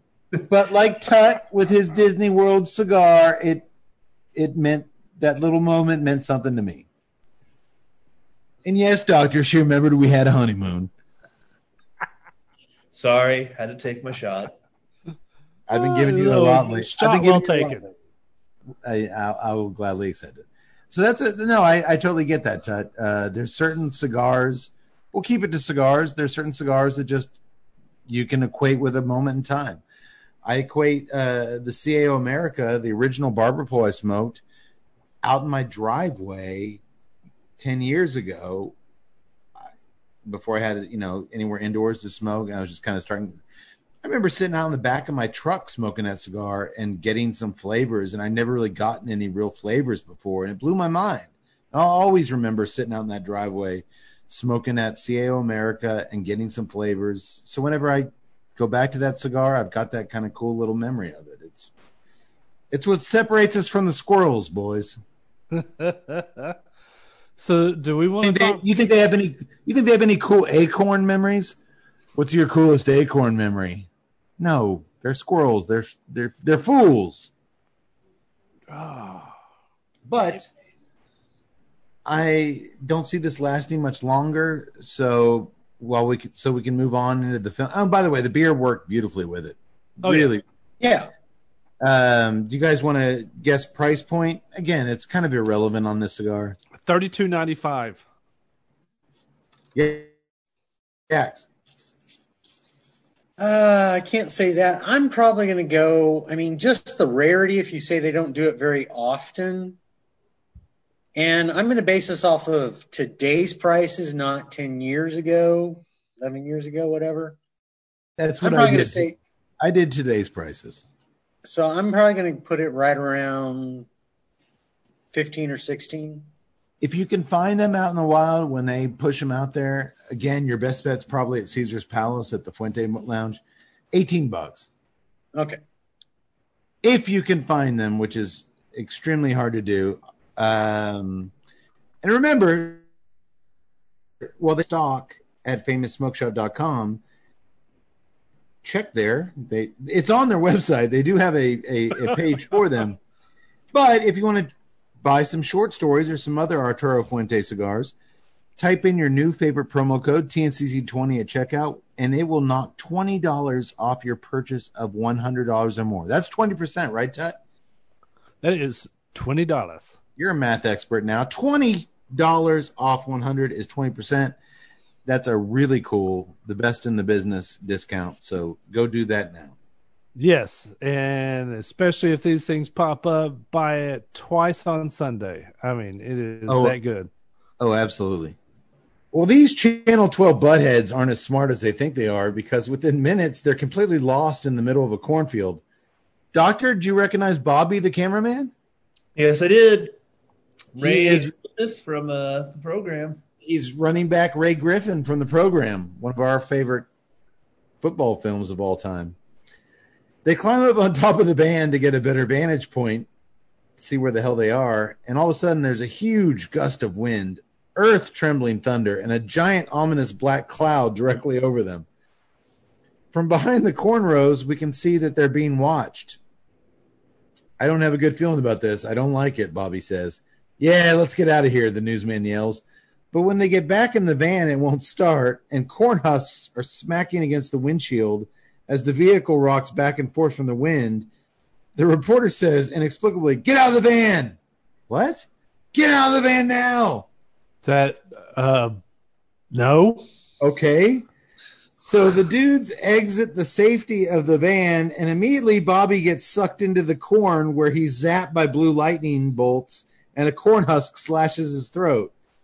The news reporter guy decides to get back in the van, the one he just told the other guy to get out of. Your only form of protection? Where he instantly sees a cornstalk hurtling towards him like a sharpened spear, and rather than ducking down beneath the dashboard, he yells, "No!" for 5 seconds, allowing this thing to crash through the windshield and puncture his neck. I kind of feel bad for poor Bobby, the camera guy, but his boss was a total moron, so... The less of them out in the world, the better. Am I right? Early 90s horror. Gotta love it. Early 90s horror. You know who aren't total morons, boys? Who? That? That's right. I'm talking about the cigar-making geniuses over at Drew Estate. Oh.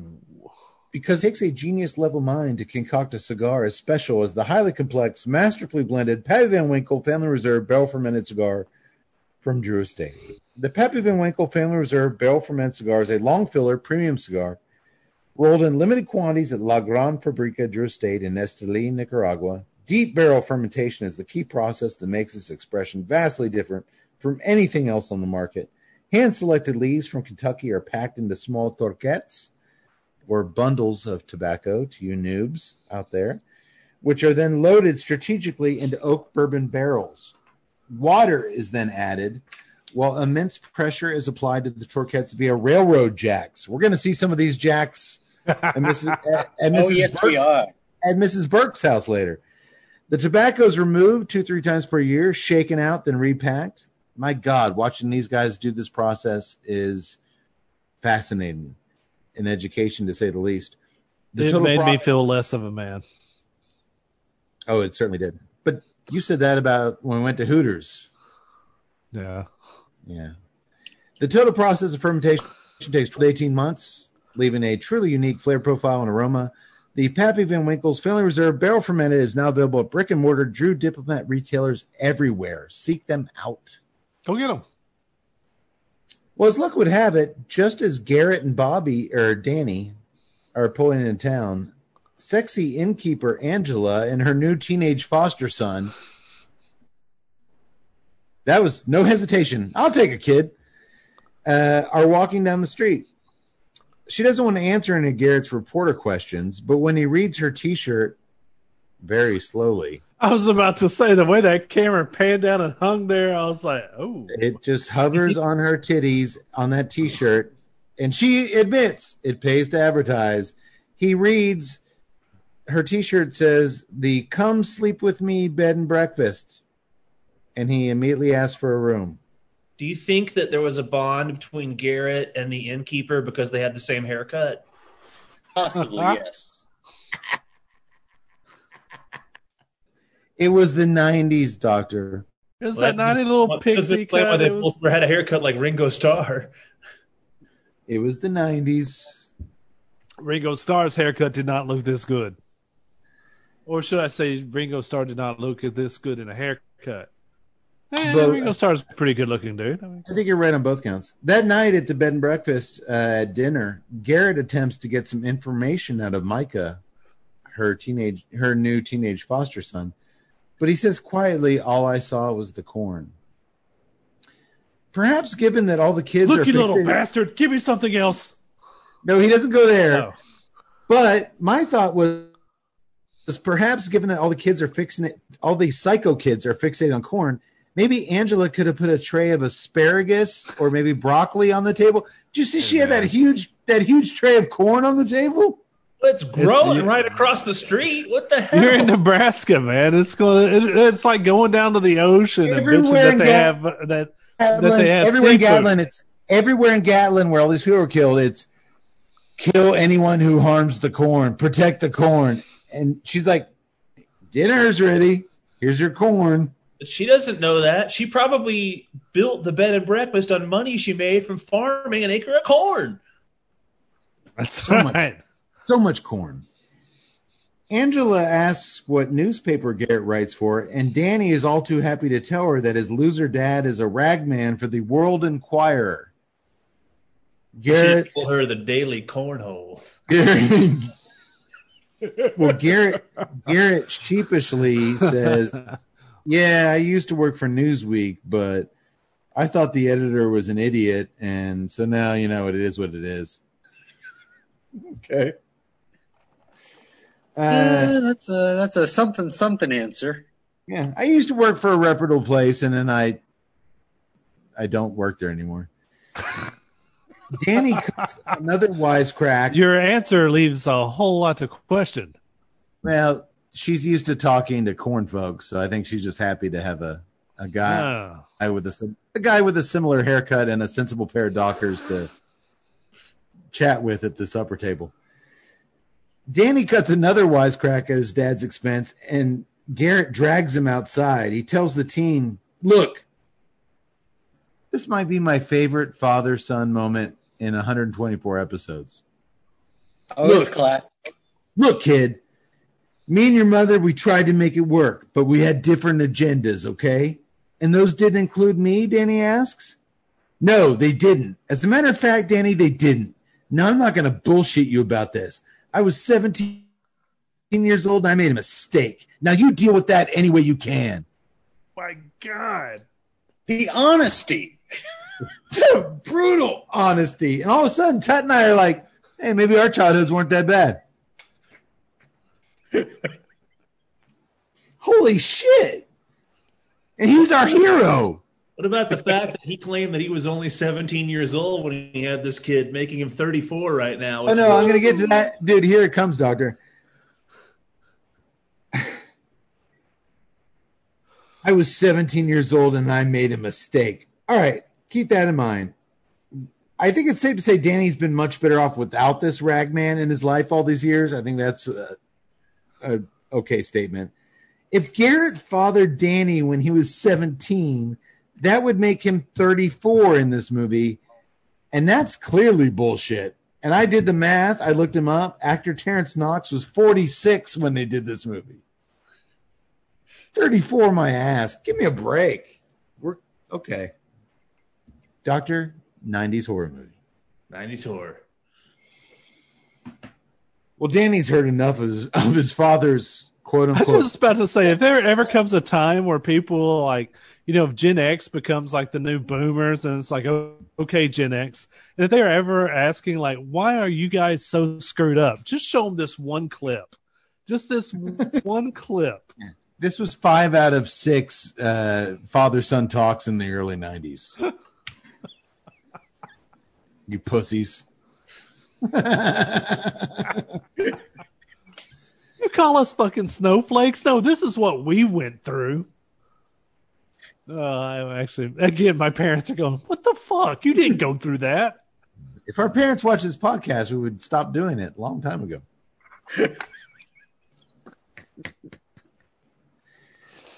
Well, as I said, Danny's heard enough of the fatherly pep talk. So he grabs his duffel bag, understandably, and walks down to the nearest bus stop to wait for the first ride out of there. We again see that demonic POV of he who walks behind the rose watching Danny from behind the corn. It looks like a very low-budget Predator. It totally does. I was like, I was waiting to hear some clicking noises or something.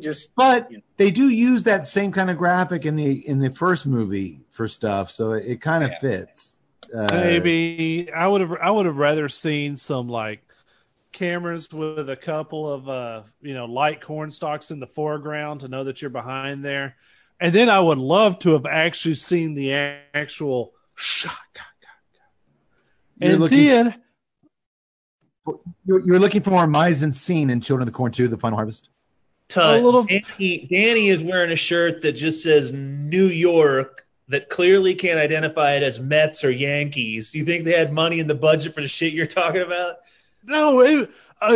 You got to get rid of that. It says Yankees on it. Just get one that says New York. Position your camera at like 2 or 3 rows back. All you got to do is unlace your shoes, take the shoestrings, wrap it around the first 2 corns, and then pull them back to have the opening effect. Well, hire me to go. Cha, cha, cha, cha. They actually do that in the first film. They actually do that when Peter Horton goes looking for Linda Hamilton. They actually. And it's effective. Yeah, they actually spread the stalks of corn. It's he who walks, saying, "Come on in." Yeah. And I'm sorry, that would have been a perfect time to introduce the. You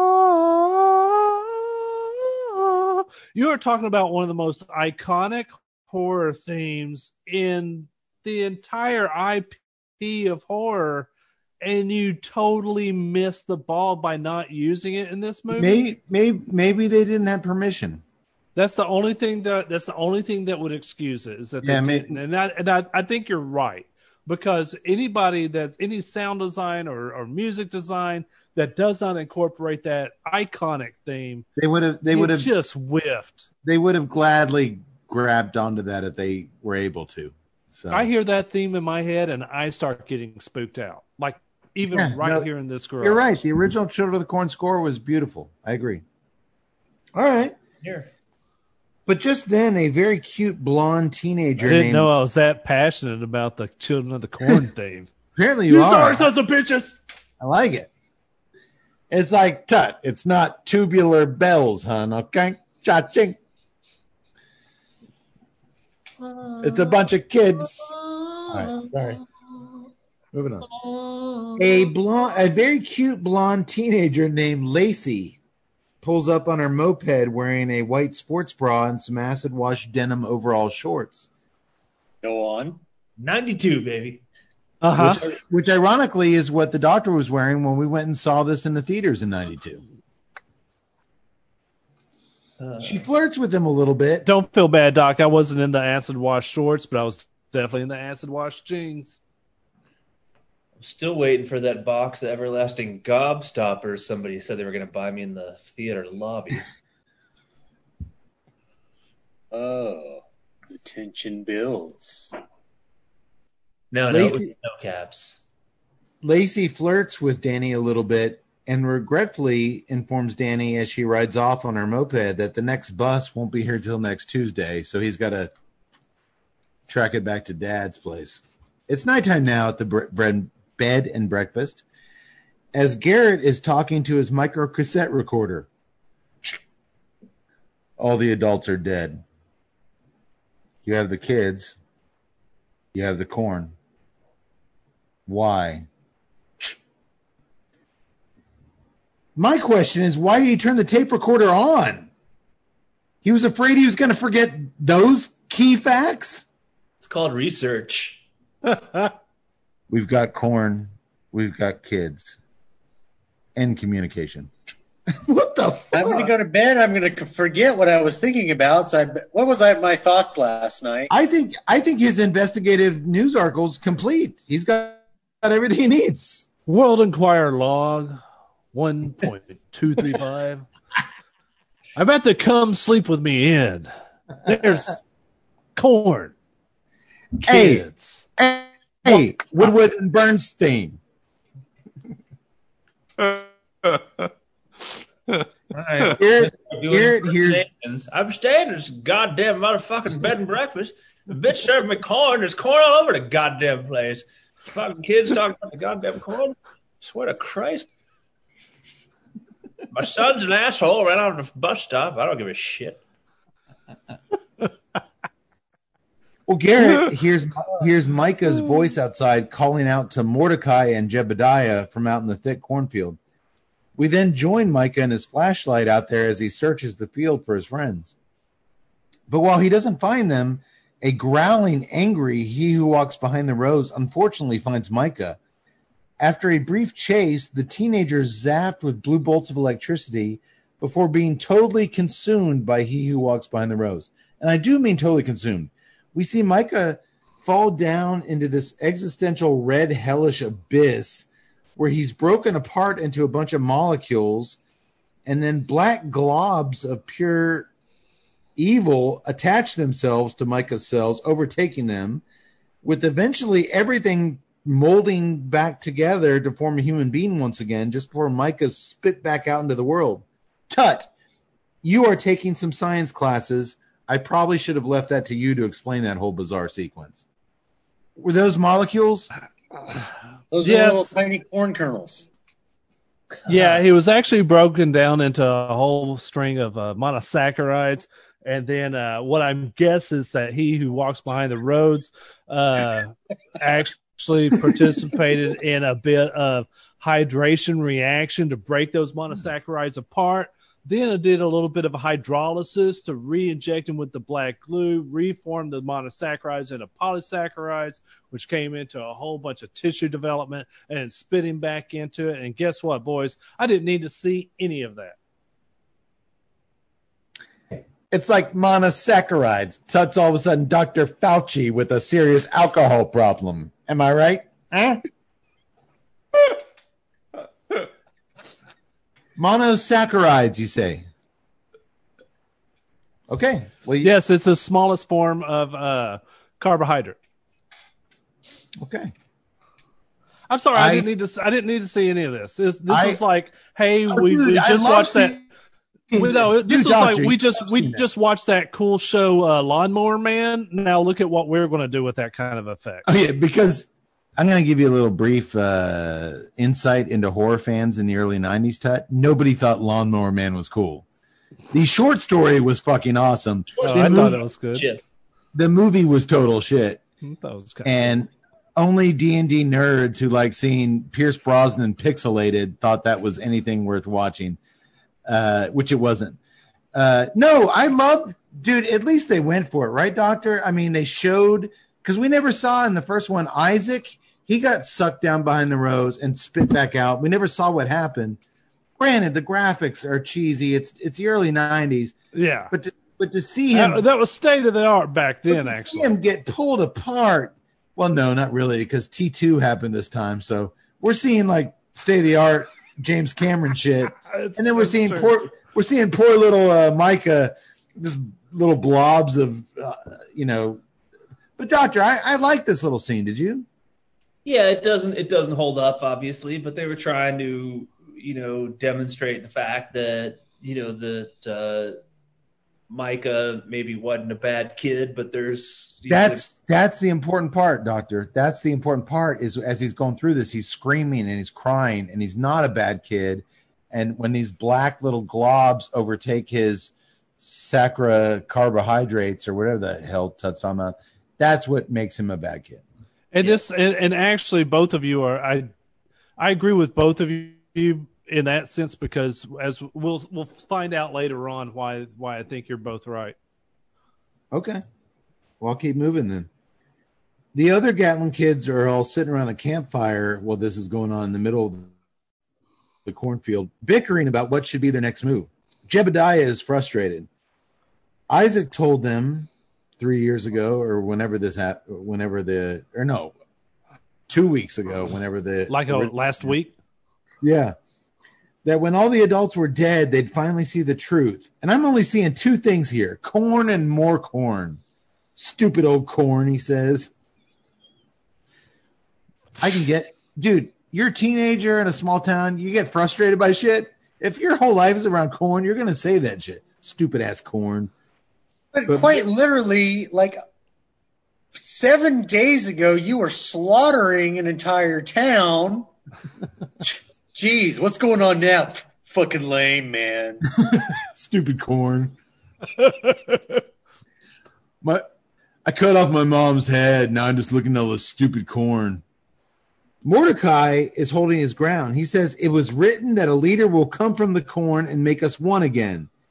And you can tell by Mordecai's facial expression, he didn't like Jebediah calling the corn stupid one bit. Just as Jebediah starts to gather the younger kids and head out, Micah enters the clearing with a booming, "No!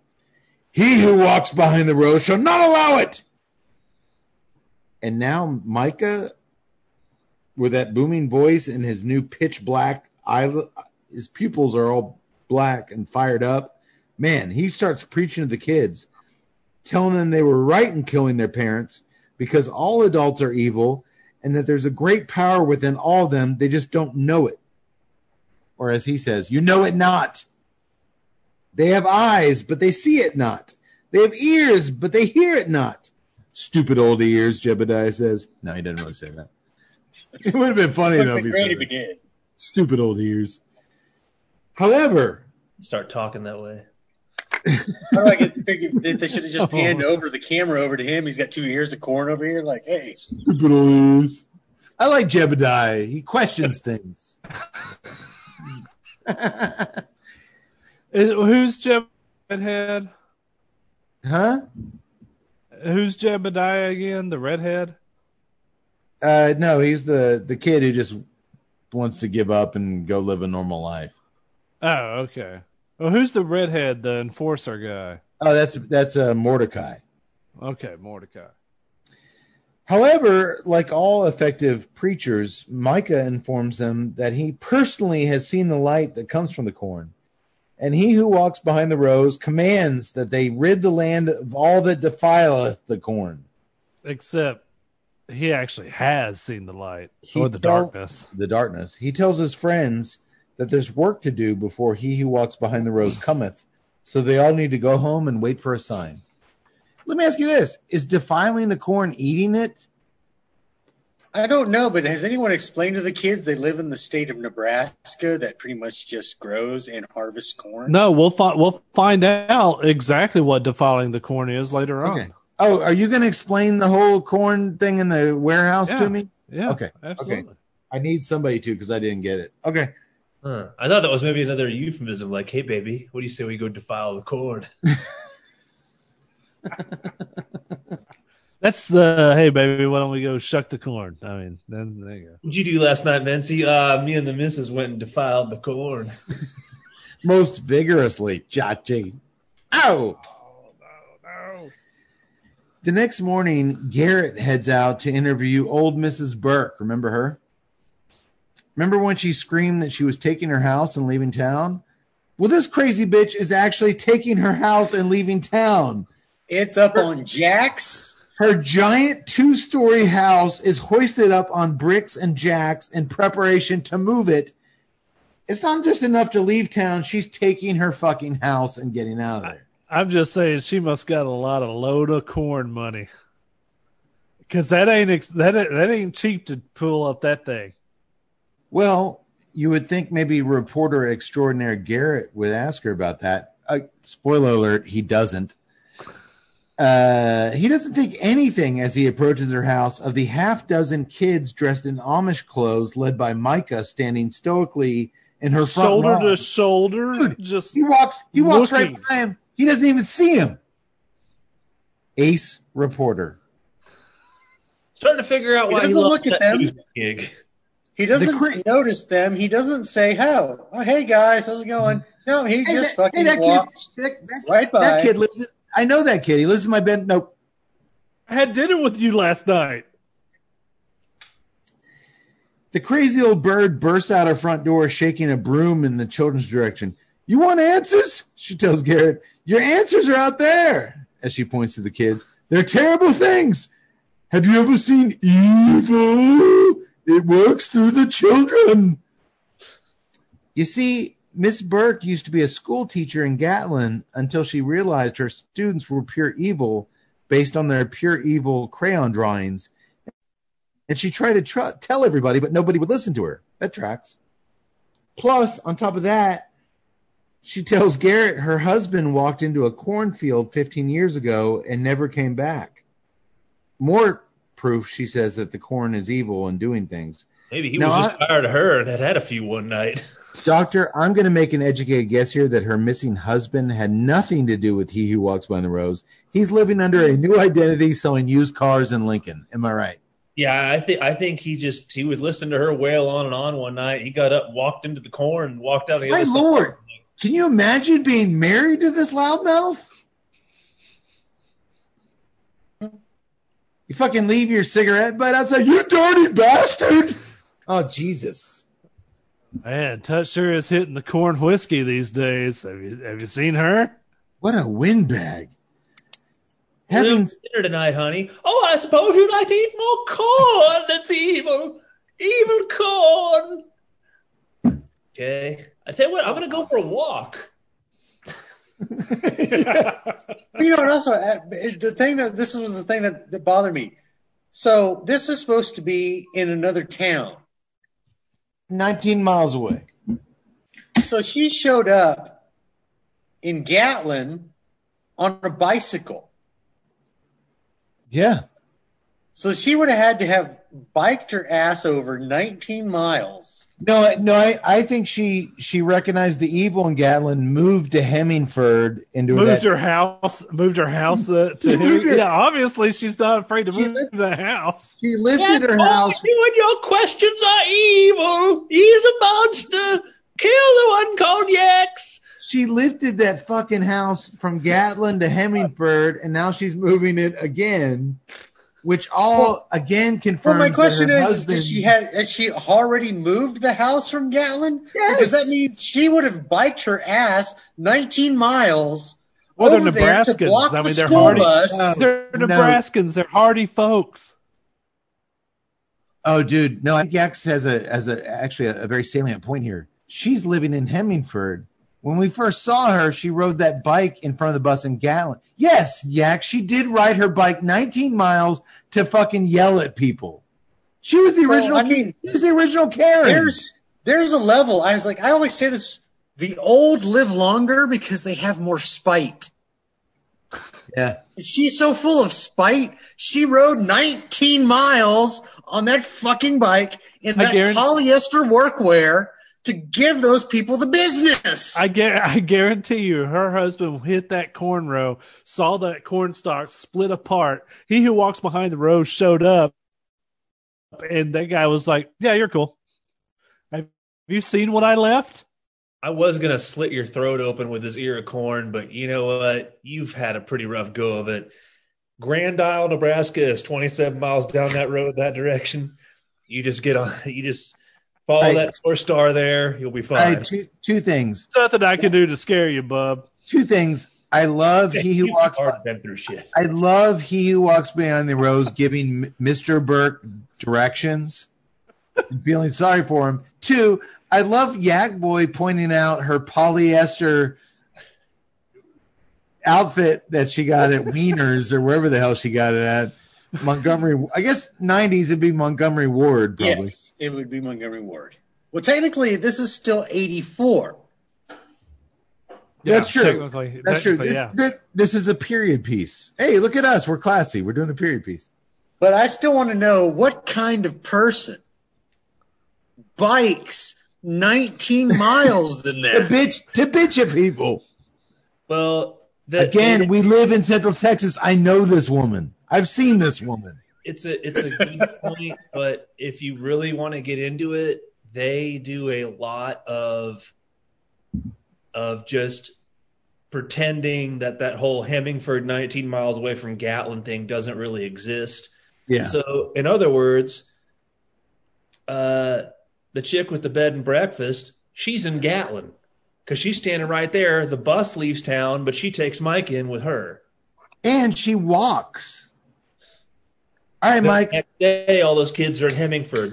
They really tried to just sort of ice over that. Yeah, because, no, when he pulls back into Hemingford, they're walking. It's like, oh, you walked with your new foster son 19 miles. And did you notice that Angela was carrying his backpack? The very healthy teenage boy, she's carrying his luggage. These are things that in 1992, 93, when you're watching this movie, that they're expecting you to just not care about.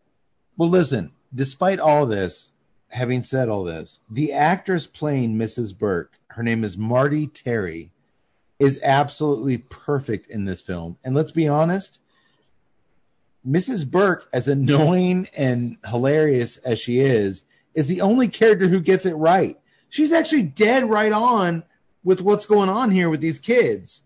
She doesn't have the best method of delivering that news, but she's the only one that actually is woke to what's going on here. So bravo, Miss Marty Terry. Oh, and by the way, as she's saying all this shit about the kids and the corn and all this, Ace reporter Garrett doesn't pull out his tape recorder and record any of that or write any of what she says down. In fact, he gets in his car and says, oh, boy, that was a mistake talking to her, he tells Danny. Dude, she gave you so much juicy stuff, and she literally just told you everything. She told you everything. But my favorite, the whole thing and the whole scene right there is she turns around to find that they've marked her house. God damn it, you kids! Mrs. Burke sees that someone or something has smeared a cross, a crucifix, onto her porch wall using some type of dark green paste. And she flips her lid again. When is her lid not flipped? Damn you all! As she grunts and grumbles while trying to clean the goop off with a soapy bucket, Micah tells the others, again, they're all just standing there in her front yard, Garrett didn't notice them, that the cross was not put there by human hands. Finally, it is the sign they've been waiting for since last night. It was last night. Like, he will send a sign. Oh, great. There it is. Let it begin, he tells a smiling Mordecai. Tut, what were you going to say? Y'all seriously didn't pick up on the significance of the green goop? Well, I did later when we saw it all over the corn. Exactly. And then... All right, keep going. Okay. The first time I saw this movie, I had no idea what it meant. Yeah, The other thing was like, you know, Mordecai looks over and he's like, is this our sign? And I was like, he's already been into the hellish dimension, stripped apart, rebuilt, and he's like, yes. Yeah. Why not? There it is. It's sign. Hey, a bird just shit on that mailbox. Is that the sign? Yes. That's usually how that thing works. I'll tell you this, though, boys. In the first film, Isaac had the perfectly cast Courtney Gaines as his second-in-command Malachi.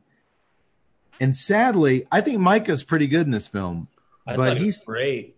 But he's teamed up with a real plank of a co-star this time around. What a missed opportunity. I thought Mordecai should have been way cooler. This guy blew. Yeah. Why? I mean, did you have to make him a redheaded kid? I mean, you're just screaming like you're... He wasn't redheaded. He wasn't blonde hair. Yeah, no, he was redhead. No, he had like brown hair.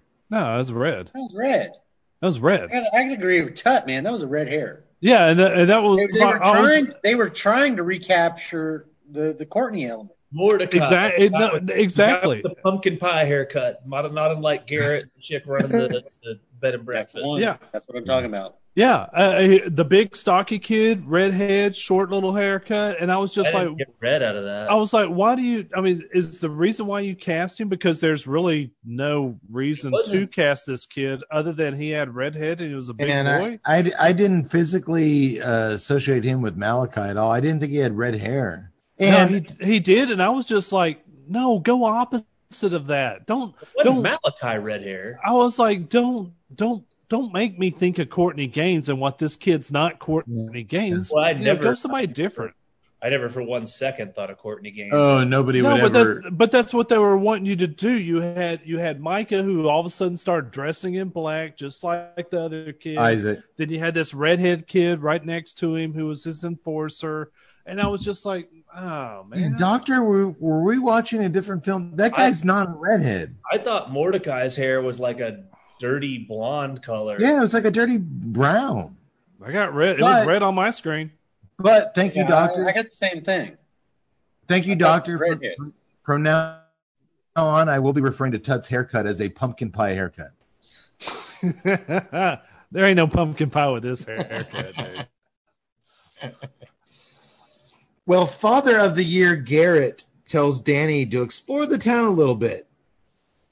Despite the lingering presence of deathly silent evil teenagers everywhere, go have fun. Yeah, that same pack that was just right outside that one lady's. That tracks. I want you to go hang out with those kids. Have we ever... characters written so terribly because when he says, or when he says, like, he tells them to stick around or whatever, and Danny's like, there's nothing here. So, well, how do you know that? Huh? Fucking look around you, man. Just look around. There's two blocks to this town. But that's a total absentee dad thing to say. Just shit on. I really need to get rid of you right now so I can go do my thing. Wash it. I got a serious question to ask you guys right now. Have we ever, in 123 prior episodes, ever featured a movie that had a main hero / protagonist this damn unlikable? Like, there's always been something to latch on to with our heroes and our protagonists that we, even if they're damaged or problematic, we like them. This guy's an asshole of... He's clueless. He's a bad father. He tells his kid that he doesn't give a shit about him. Figure it out for yourself, you son of a bitch. He's a loser. I think this might be our worst protagonist ever. Even in the original film, Peter Horton and Linda Hamilton have you're rooting for them. Well, even in the sci-fi episode, the couples that's fighting all the time, I mean, you're still rooting for them. It's annoying because they get you get annoyed by them because of their fighting, but it's realistic, and you still don't want to see him. Yeah, I agree. This guy's flat. There's nothing redeemable about him. He's just an asshole. I'll say this. If the writers had intended it that way, then it's excellently done. Yeah. If they were, we're going to make this a situation where it's a guy with a Gen X son. They probably weren't saying Gen X. Well, they were back then, even we're in the middle of it. But if they're like, this is what we want to have. We want to have a situation where this guy's a butthead dad, and then it's in that case. It's that's actually a good point. There might have been, because I do believe that there is that amount of layers to this story. I hadn't thought about it that way, man. But what screenwriter is going to be like, intentionally?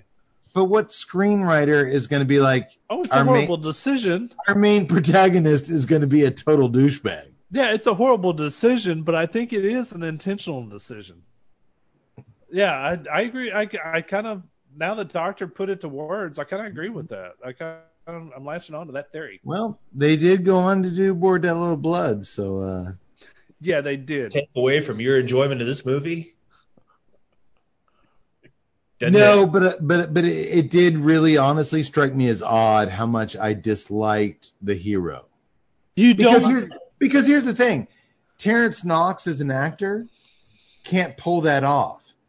Halloween 3, Tom Atkins is an alcoholic doctor who ignores his ex-wife, treats his kids as a second thought.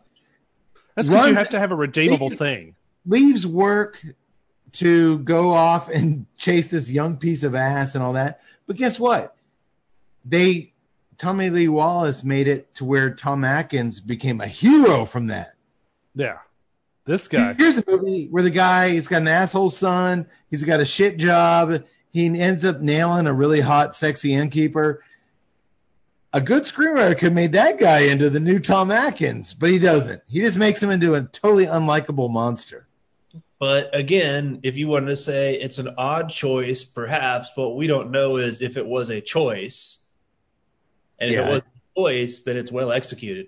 Yeah. I think they did really good writing for the kids, Micah, Danny, Lacey, all that stuff. They kind of shortchanged the adult dialogue, and in the end it probably balanced out okay. So obviously I like the movie, so they did all right. You mentioned the score and just how much you hold it and revere, like up there with John Carpenter's Halloween score and Tubular Bells with Exorcist. You're right in that it was so ethereal and so it made you forget about a lot of the implausible shit you were seeing. How this little town of Gatlin could go off the map for 3 years without anybody knowing, electric bills or distant relatives or anything, how they kept it secluded.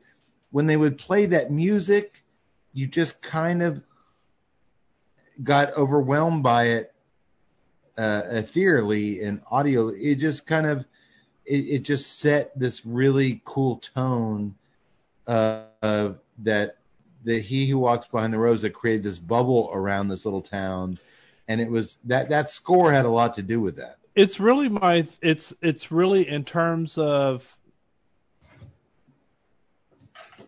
because first of all, I know there are some circles that might equate Jaws in the horror circles, and I don't equate Jaws in the horror circle.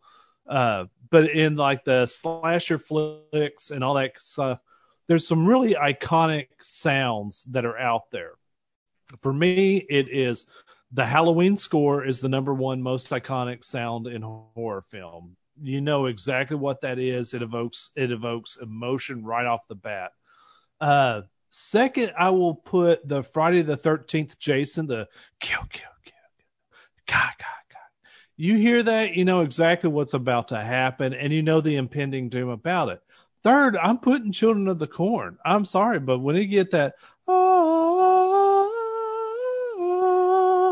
it just puts your hair just even on the back of my neck right now just doing that. It just stands it up. Honorable mention, number 4th, I'm going to put Freddy Krueger's gliding the claws across the pipes. That's about it. No, I think that's a great point. I can only imagine they didn't have the rights to use that music, but I did like the sound in this film. I think they did a lot with a little. So the short story actually goes into the inexplicable aspect of when Bert shows up in the town, he actually says those things. He's like, how is it? So, somebody had to pass through here. They had to have relatives. They had to have that. Everything Kay was just saying, he's like, the answer is it just doesn't make any sense. Yeah. But I think that, with all good spiritual elements, I have a spiritual side to me. I think that that's what the spiritualism is. It's the answer for things that don't make sense right then. And I'm okay. I'm okay with suspending my disbelief when you put that spiritual element into it. Well, Danny Boy hasn't walked a mile before he comes across a waterfall where Lacey is taking a moped break to wet her hair down in a skimpy bikini top. He makes himself comfortable leering at her from afar, which is exactly what any of the teenage TNCC members would certainly have done as well back in 1992, so I'm not joking. Not judging or joking. The doctor and I saw this flick in the theater when it came out, and I'm not ashamed to admit that I fell in love with Lacey instantly. And years later in college, I would watch her every day. The actress, Christy Clark, was a regular on Days of Our Lives. So I would come home from my morning classes and watch that. And she's still gorgeous all these years later. Have you seen her recently, Doc? She looks great. Good-looking woman. She is aged well. Yeah. Anywho, Lacey finally notices Danny when his boner knocks a pigeon off the top of a telephone wire, and she invites him in the water for a swim. It was bound to happen. Impressive. I mean, if he had an erection that knocked a pigeon off a telephone wire. She was quite impressive, Doctor. Yeah. Meanwhile, in town, some folks have gathered at the church to listen to Reverend Hollings preach about the dangers of fornication. Fornication. Seems timely considering what's going on over at the waterfall, doesn't it? While he prays for the souls of the poor Gatlin neighbors who've just lost their lives, he can't stress enough that fornication is a pestilence that's going to get us all. It's going to get every last one of you. As he goes on and on about the dangers of heavy metal music and violent horror films, a guy out in the congregation named David starts to get a nosebleed.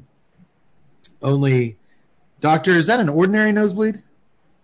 It did not appear to be, no. It looked like he was having some sort of just terrible internal hemorrhage. Well, you see, Micah is seated in the back of the room, and he's digging his pocket knife into the nose of a wooden David voodoo doll. And the more he digs, the more this poor bastard nose bleeds, until eventually he's got blood pouring out of his eyeballs, his ears, as his wife hilariously digs in her purse for more Kleenex. Like, that's the solution.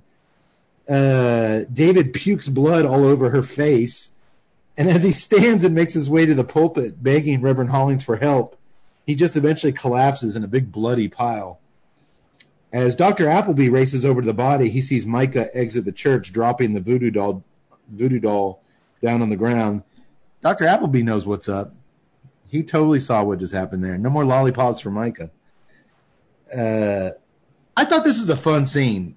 The sound design, while this dude's losing his shit and bleeding everywhere, you hear the kids' choir thing going, the giggling of children, weird religious choir music. It's just mix all that in with this guy with blood squirting out of his eyeballs. I thought it was fun. It's probably the more disturbing scene to watch just because it really is a blood gusher. So, yeah, no joke about that. And while this craziness is going down at the church, kooky old Mrs. Burke is trying to find her lost cat, Elmira. These Nebraska people even name their cats weird things. Like, it's bad enough you name your kids Jebediah and Mordecai. Her lost cat, Elmira, She foolishly crawls under her giant house. Even the cat, though, it's funny, wanted to get away from her. Come on, you cat! Why are you... She foolishly crawls underneath her giant house that's suspended up on jacks for the big move to get the cat. And as soon as she... Not railroad jacks. Not wheelbarrow jack. Not car jacks. House jacks. As soon as she gets under there, she sees the legs of children surrounding the house. You bastards! You dirty little bastards! Mordecai scoops up the kitty, and he switches the hydraulic press to lower down, slowly crushing Mrs. Burke. They killed the cat. You just see him scoop it up. You don't see him kill it. No, you hear the neck break, and it's... Yeah, I think it's pretty well done. I want to take a torch to the corn. If you never see me, he who walks behind the road's got me, because I just torched that cornfield trying to burn out these little motherfuckers. Yaks, did you hear the next snap? I did. This was a film of animal cruelty, and I do not approve. Man. Agreed. So many other hardcore horror movies don't go to the cat killing. Maybe because I don't like cats, I just subliminally just passed over it. I didn't hear it. But I don't wish cat death on any cat. What a world! What a world! She screams as she's flattened into an annoying little pancake. Thank you, Wizard of Oz reference. What was she planning to ultimately do with her house? I think she was planning on a big flatbed to just glide underneath it and just take it to the next town. It would literally be one town over. I don't see the residents. I mean, moving a house isn't cheap. No, it's not. Especially one that was a big house. Like a 2-story, like old country style Victorian home, and she's just gonna... I packed my suitcases and packed up my house, and I'll roll on down the road. I don't think you'd need to pack suitcases. You just keep everything in where it is in the house. Well, you got to lessen the weight of the house. So her clothes is going to make that house more movable. Well, she's a big girl. As long as she could get all the emotional baggage out, sure. Oh God, that would certainly lighten the load, I imagine. Anyways, logistically, that always bothered me. It does seem like an impossible task to move an old house like that without some severe structural damage. And I get pissed off getting stuck behind those mass-produced houses on the highway. Can you imagine being behind that thing? Well, back at the swimming hole, Lacey thinks it's so cool that Danny's from Long Island, New York. She hated growing up in Hemingford with nothing to do and nobody interesting to talk to. Danny says, I felt the same way about Hemingford until I met you, and then he goes in for the kiss. You see, she knows all the Gatlin kids, but she never fit in with them because she always wanted to be somewhere else. And Lacey sees Danny as her golden ticket out of this cornhole. He says that he can't take her with him. I can't take you back to New York. But then she and her wet bikini top lean in for a much better kiss, sloppier kiss. And next thing you know, he's slapping a Yankees ball cap on her, shoving a Coney hot dog in her mouth. You're coming to New York with me, baby. Lot of innuendo in there. A lot of innuendo. Shoved a Coney hot dog in her mouth, get her out of the cornhole. A lot of stuff going on there. Go whitefish. Well, his tune changes very quickly when she becomes the aggressor. How could it not? He's a teenage boy, for God's sake. Doesn't he have to ask that loser father of his? I think she could be like, just all you have to do is kill your dad, Danny. He's like, done. I think that's how they got him to kill all those parents. Like, hey, I'll show you my boobs if you kill your dad. Okay. How do you want it done? Figure like he who walks behind the rows. Whoa, whoa, whoa, whoa. This isn't me. Don't. I'm not part of this. Look, I get blamed for a lot of shit. That's on you. That's on you. I'm he who is minding my own fucking business, all right? Thou who art horny is responsible for those.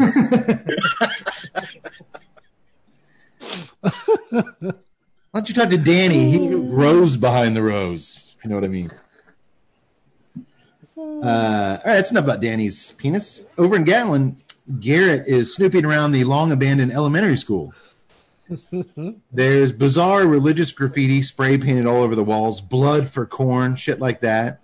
There's corn husks everywhere. But even though he's carrying his trusty camera, he doesn't take any pics of this cool, you know, really scary imagery. He also hears the giggling of school children that clearly aren't there, but that isn't worthy of him pulling out his tape recorder either.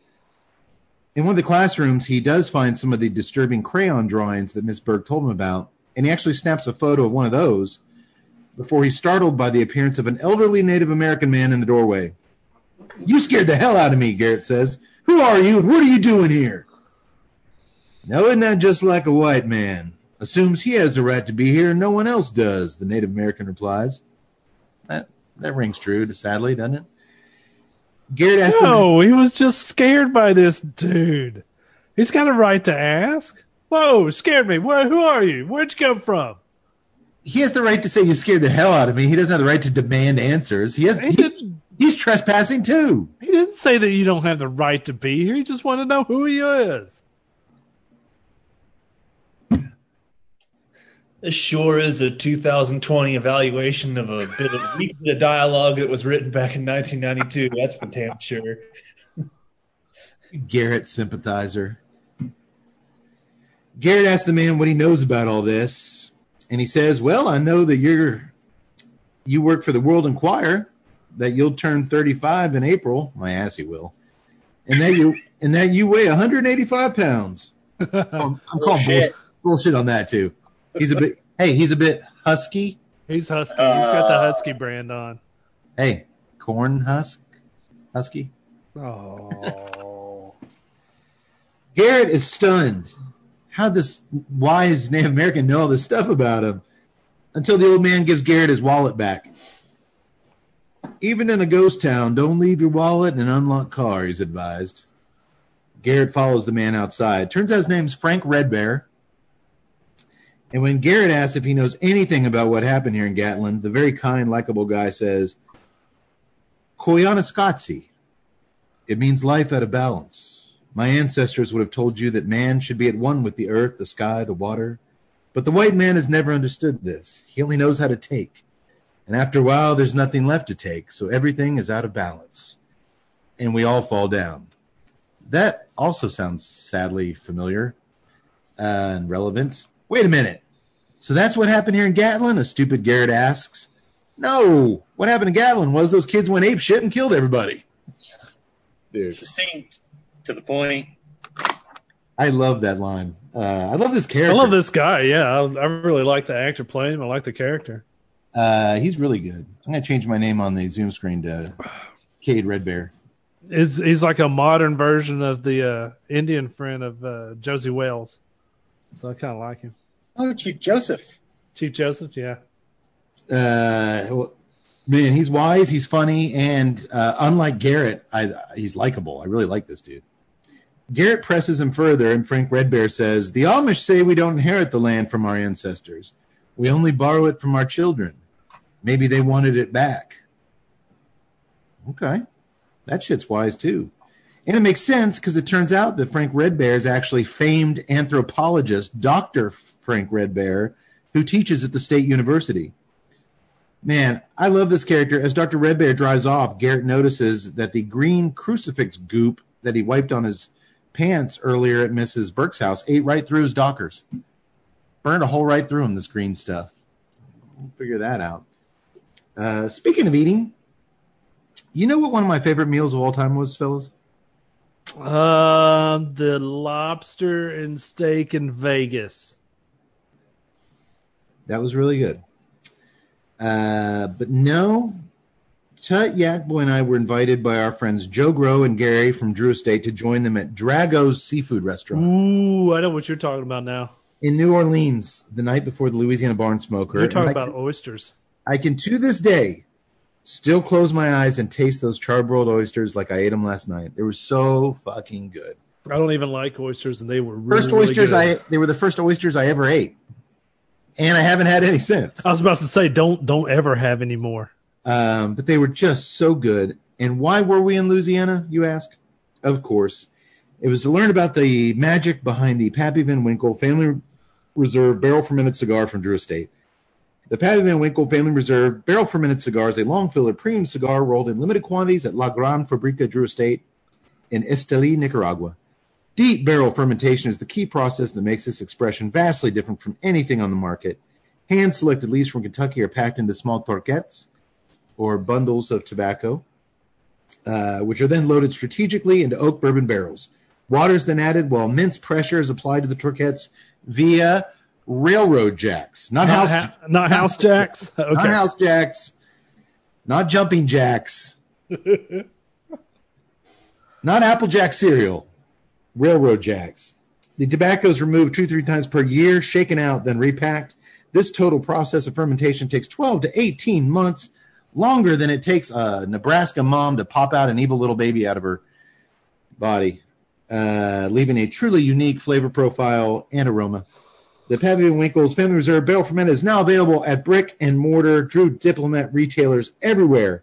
And if you'd like to smoke the unique pig-sized Vitola, which, in my opinion, is the best, head over to pappyco.com, as that's the only place you'll find it, and pick you up some Pappy Van Winkle golf shirts and hats and all sorts of cool leather goods. And they got their new merchandise coming out. The Van Winkle sisters have created quite a cool little world over there. So get your ass to pappyco.com, go over to drewestate.com, and support good folks.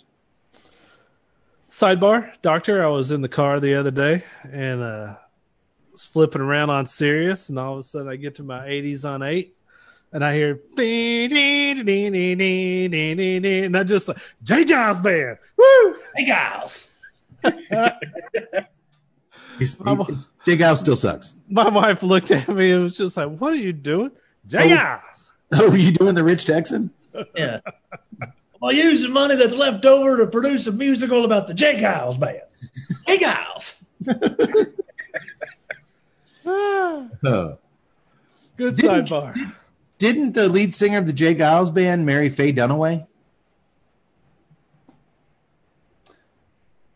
That I don't know. I believe he was college roommates with David Lynch briefly.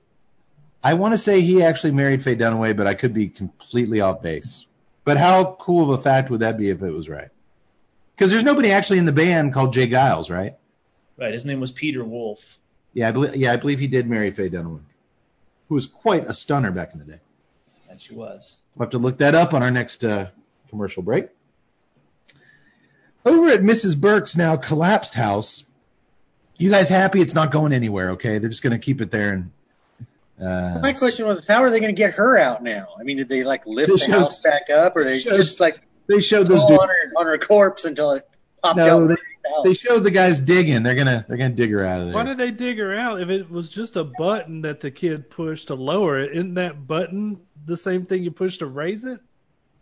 It is, but let's not get into technicalities. Oh, okay, all right. Some workers are slowly digging her body out from under it. Well, her twin sister shows up in a wheelchair, and she ain't having none of Sheriff Blaine's sympathy. She knows damn well it was the children that killed her annoying sister. It was no hydraulic press accident. She warned you. She warned all of you blind fools. You let the wolf in the door. You idiots. You stupid idiots. She hollers as she's wheeled away past Micah and his cronies, just standing there. They haven't left since the murder. Just standing there in silence. She's nearly as likable as her twin sister, isn't she? Yeah. Almost. She's all about making friends and influencing people. You idiots. Can you imagine Thanksgiving dinner at this family's place? You dropped the turkey. You dropped the green bean casserole, you idiot. Pass the yams, you moron. No. Jesus Christ. I warned you about the candy yams. I warned you. Nobody would listen. That's horrible, though. More stuffing, you fat little piggy. No wonder husband walked into a cornfield. The whole family walks out into the cornfield. Well, Garrett, Danny, and Angela are also there, and they're also paying no attention to the gathering of silent, terrifying adolescent monsters led by Angela's new foster son, Micah. Garrett asks why Danny's clothes are all wet, and his son kind of smiles and explains he came in his pants like the old faithful geyser upon kissing the hottest girl in all of Hemingford. But Dad doesn't like that one bit. Father of the Year doesn't like that one bit. And he orders Danny not to hang around any of those Gatlin kids. You hear me?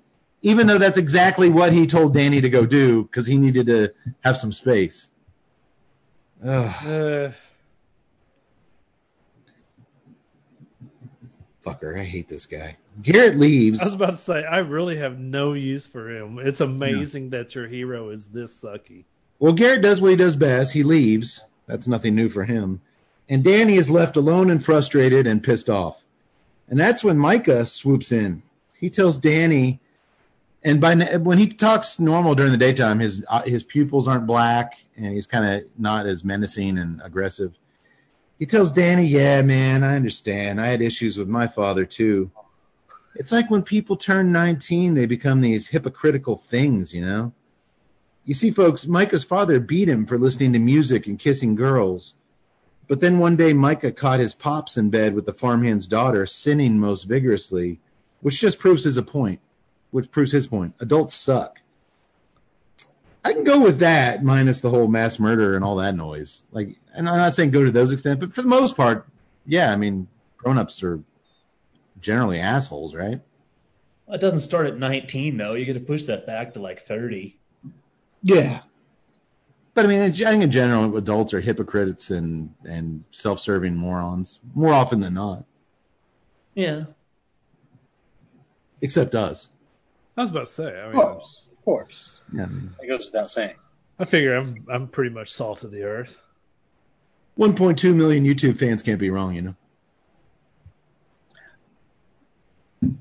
Garrett heads over to Doc Appleby's office, where the annoyed elderly physician has a hard time understanding how the World Enquirer reporter could possibly link a simple nosebleed victim with a house falling on an old cranky muskrat. When Garrett asks Appleby if he's ever encountered a weird green mold associated with the corn, the doctor gets very uncomfortable. Uh-oh.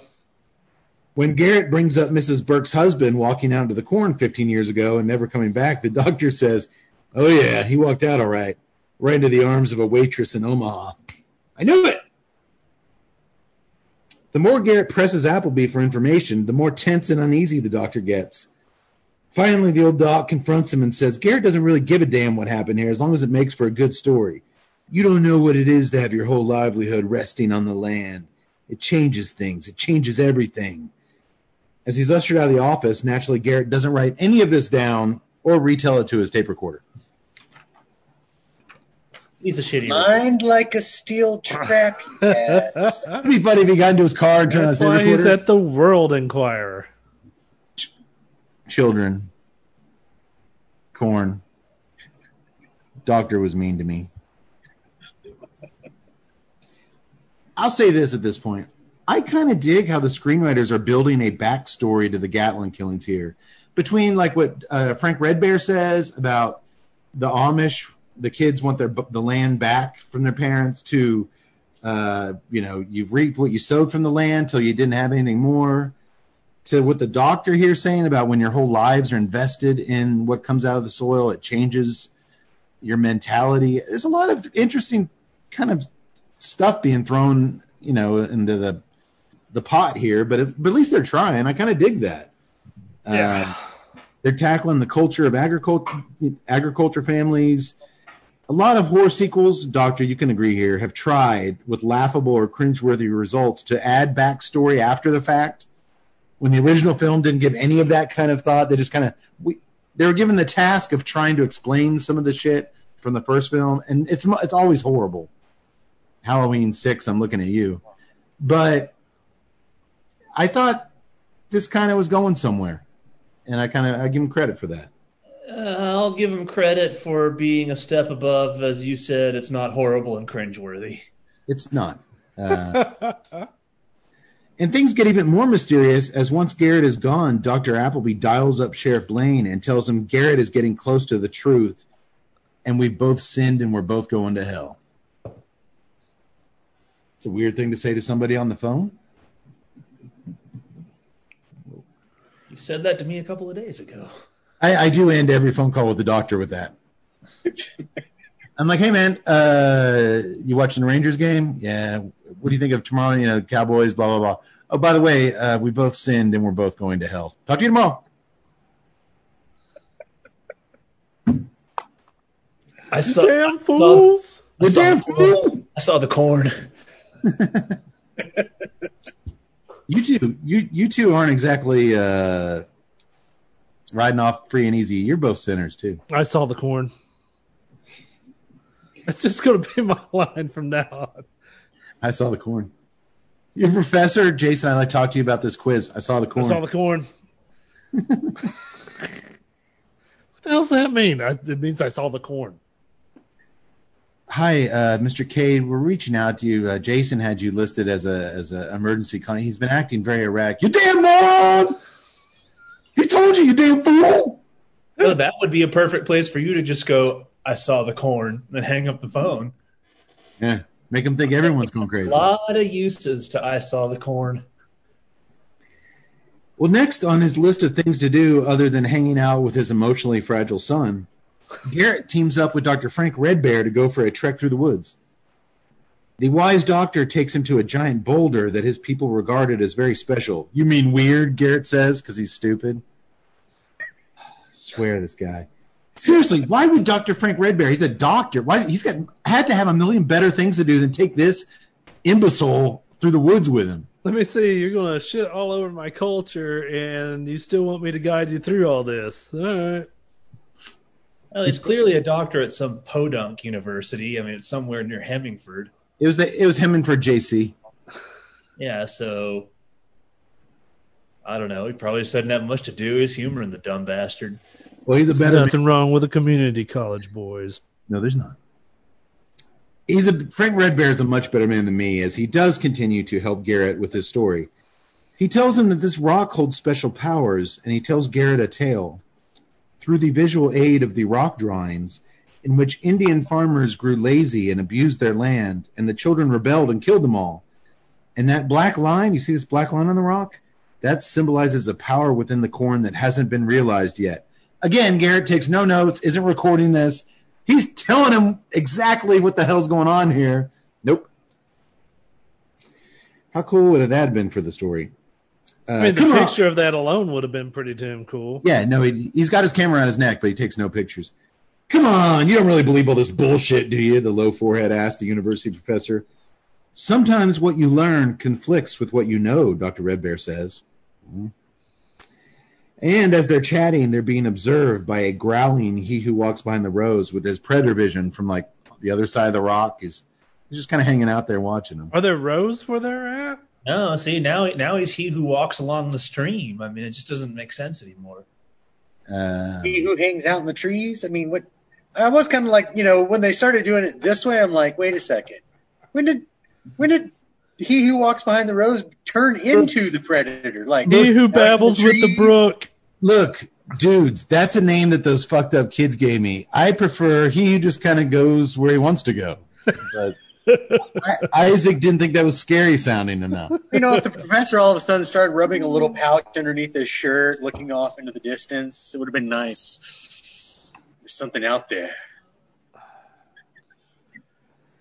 I just see the corn. I just see the corn. Turns out he's Billy's uncle. It all ties in. Oh, man, how cool would that be?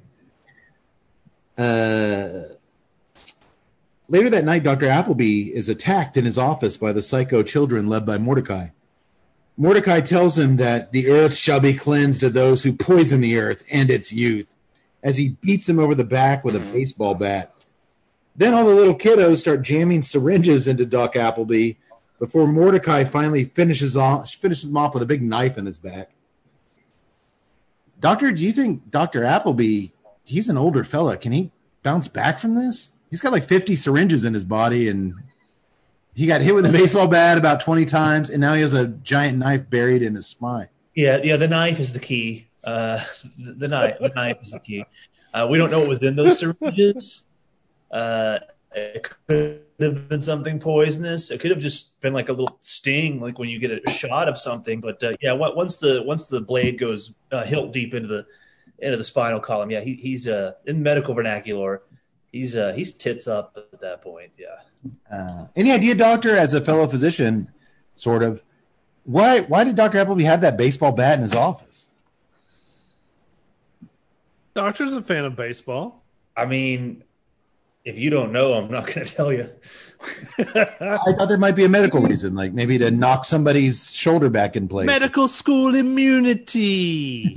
Well, I mean, yeah, thank you, Tut. I mean, you know, you're not going to knock somebody's shoulder into place. It's more like kind of what to do when everything goes wrong.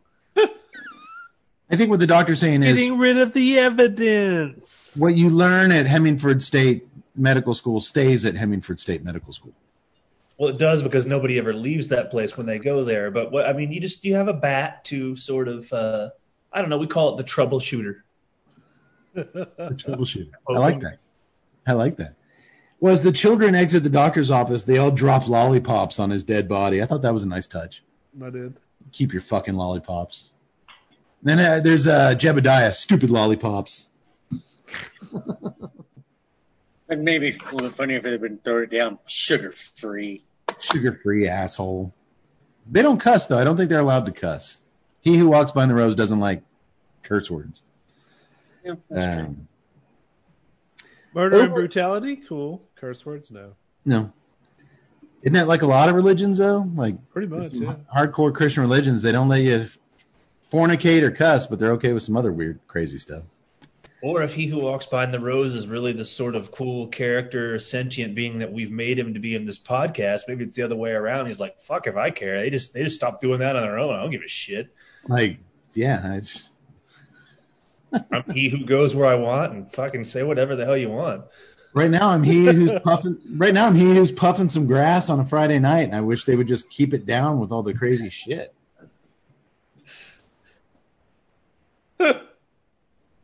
I'm getting onto this team. Yeah. All these country girls kill themselves before they turn 18. How's he who walks behind the rose going to get any pussy?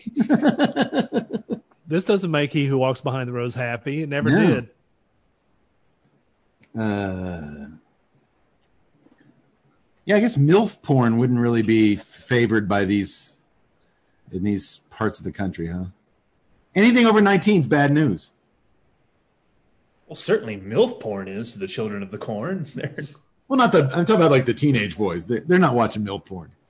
Well, it was the 80s. They didn't have MILF porn. No. They barely had porn. You stole some bent-eared copy of Penthouse from Hemingford bookstore.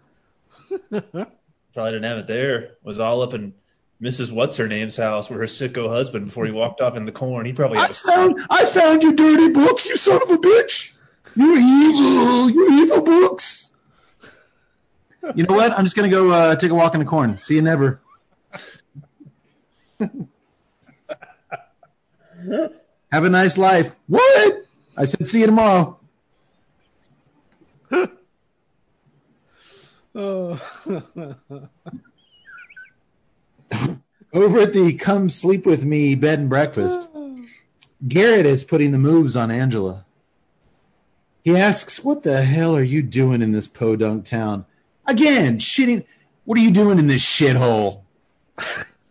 God, this guy's a charmer. He says, you know what? I was a big-time sales executive pulling in $100,000 a year in the city with a penthouse condo, and I had great sex nightly with a scumbag attorney. But when her Aunt B dies, literally her Aunt B, she sold everything and moved here because there's just something about it I like. You got to be kidding me.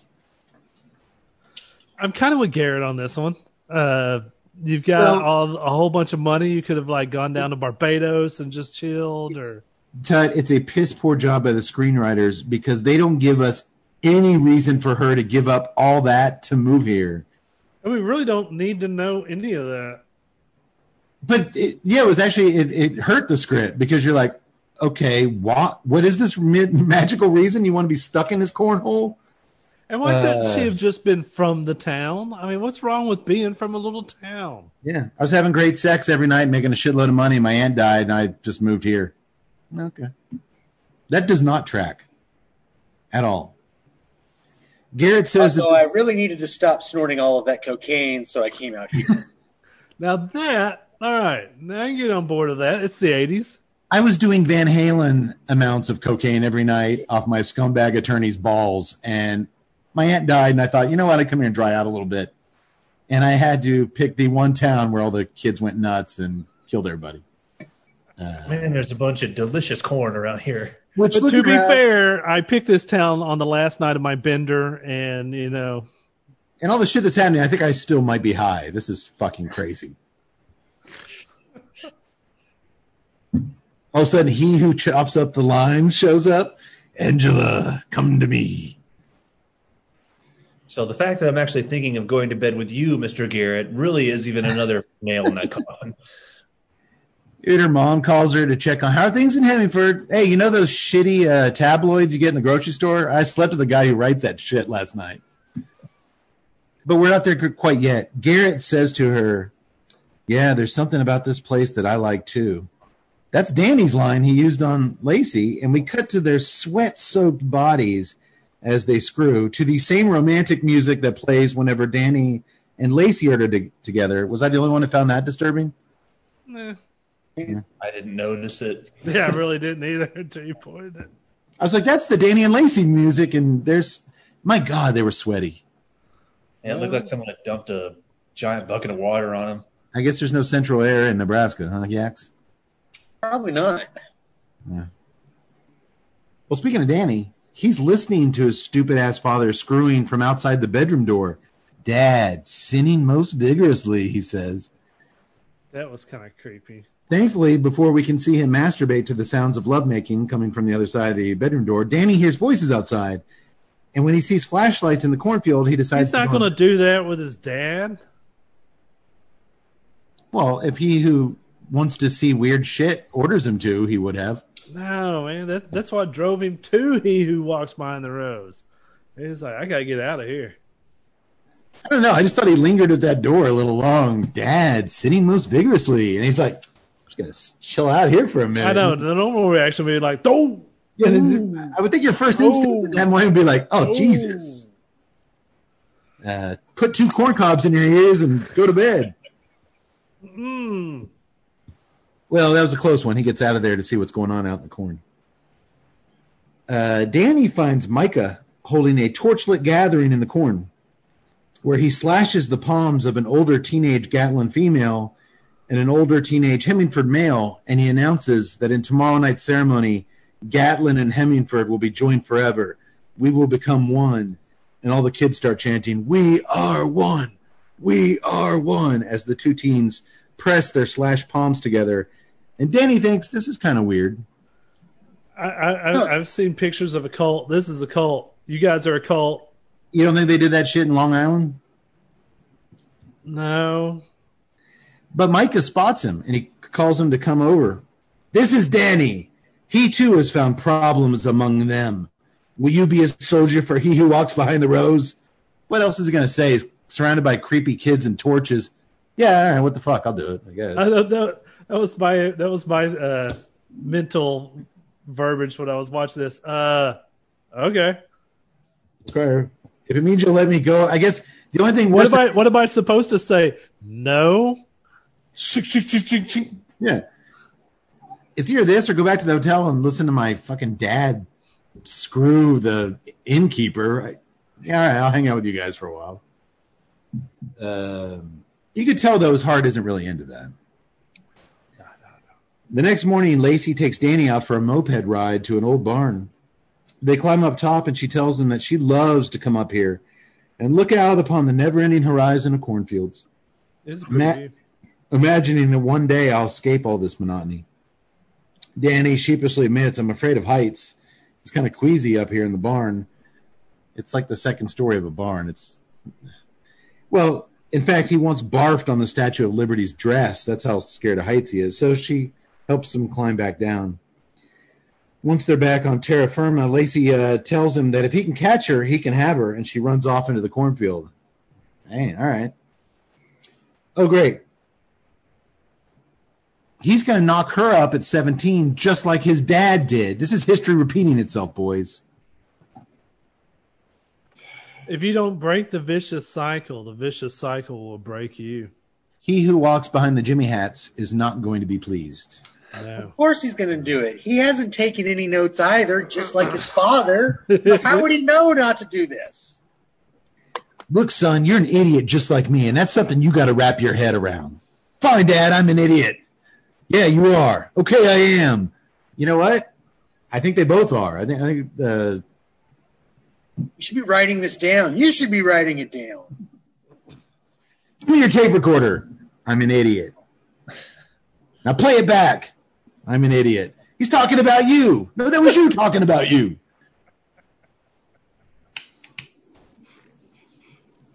Look, when you watch these movies, you're here for the evil kids and he who walks by the rose. Everything else is just ancillary. So he's off. He's chasing her. He's horny. He's 17. Fuck that shit. Cue the lighthearted romantic music and the chase is on. He finally wrestles her to the ground in a clearing, and right as he opens up her blouse, hands up in the air, boys. Tuck your way ahead. Doctor. Son of a... she discovers, she's like, there's something under my... Something. Ooh, yes, there is. That's my thumb. Am I the only one really disturbed by what Tut's doing over there? He reaches under her to pull it, whatever's bothering her out, and it's a severed hand under her body. Ah! Oops. And when they look around, they find all sorts of severed body parts. She reasons this must be all the undiscovered Gatlin victims, and they get the hell out of there. Rightfully so. You might want to go tell somebody about it. It'd be weird if Danny was like, well, we're here. You want to do some freaky shit with these body parts? I mean, you know... Could we just go 15 feet in that direction and finish this? Listen, he who doesn't get offended by much of anything, even he steps in like Danny. Come on. Not in my cornfield, pal. On a nearby farm, Garrett and Dr. Redbear have discovered that last year's corn, here's where I'm going to need one of you smarty pants to explain this to me. Last year's corn is still being kept in the barns, and it's covered with that green shit. Aflatoxin and ergot mold. Tut, you're practically a scientist now. What is aflatoxin? Or if you don't know that, you should at least know what an ergot mold is. Yeah, so I mean it's quite elementary. I'm going to try to bust it down to simple terms that you can understand. So basically you take long chains of aflatoxin polysaccharides, and then you inject water in between the monosaccharides to break these chains apart. And it's that breakdown and that lack of water that starts building up the aflatoxin. Isn't that exactly how you explained the process when he got sucked into hell, Micah, and the black things were... Didn't you use monosaccharides in that thing, too? Yes. I mean, that's why you know that the writers here are on top of their science game. Kate, it's all... They tied all that in. Anything. What was that, Doctor? It's all saccharides these days. Don't you know anything? Apparently. They gave it away. One of the actors on the street, one of the kid actors, his name's Saccharitis. Monosaccharitis? I think that was Zachariah. But, Well, it's... But what's going on here with the old harvest mixed with the new harvest? Why didn't they sell the old corn and they're mixing it with the new? Like, what's going on here? They couldn't sell the corn, or it didn't sell, and so instead of trashing it, they just left it. It's rotting, and now they're trying to mix it in with the new harvest. And that green shit grows on old corn. Yeah, that's the aflatoxin. That's actually an interesting little deal. Is that was one of the theories of why the children of Salem went crazy, is because of the wheat toxins. But you know, they got discounted. Well, it is toxic as hell, Frank Redbear explains, and it's growing all over this corn. Worse yet, over time, as the winds, the strong Nebraska prairie winds, blow it across the cornfields, it can cause madness and panic. Garrett, in a rare moment of clarity, his only one in the whole film, deducts that Doc Appleby, he knew this shit was going on. They're trying to blend in last year's harvest with this year's to sell it, and the results could be terrifying. Dr. Redbear also says that this green shit can cause hallucinations, especially in children. Again, wait, Scott Redbear, 1 second, please. Dr. Toxic Corn. Okay. Green shit, bad. Oh, wait. Entry number 7. I need to buy a new pair of Dockers.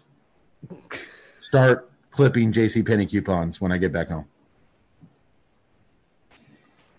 Again, I like that the screenwriters are trying to come up with some kind of purpose to the mayhem where there was none before, but I also kind of like the original where it's just, like the doctor said, it's just evil for evil's sake. And it's not that they got this weird shit, you know, just up their nose and made them go crazy. I like the supernatural element to it because ultimately there is a supernatural. And we see he who walks behind the rows under the ground and doing weird shit. So it's these kids aren't hallucinating and tripping and making all this shit up. Yeah. So it kind of conflicts with what's actually going on here. You're adding explanation where you really don't have to. I think it's more, and if this was intended this way, then they deserve props for it. But yeah, I don't care for it at all, but I think it was more to show that many of the adults of the town of Hemmingford were not sympathetic characters and therefore deserve what they get. If that was intended, then it's worthwhile. Otherwise, it was unnecessary. I think that might be the only good way to look at it. They're just maybe the adults are assholes. Yeah. I don't know if trying to sell old corn deserves you to, you know, get your fucking eyes gouged out and your balls chopped off, but it is jacked upon you. It is bad, you know. Well, before the two crime fighters can race off to the sheriff for help, the sheriff pulls up in his squad car. And oh, good.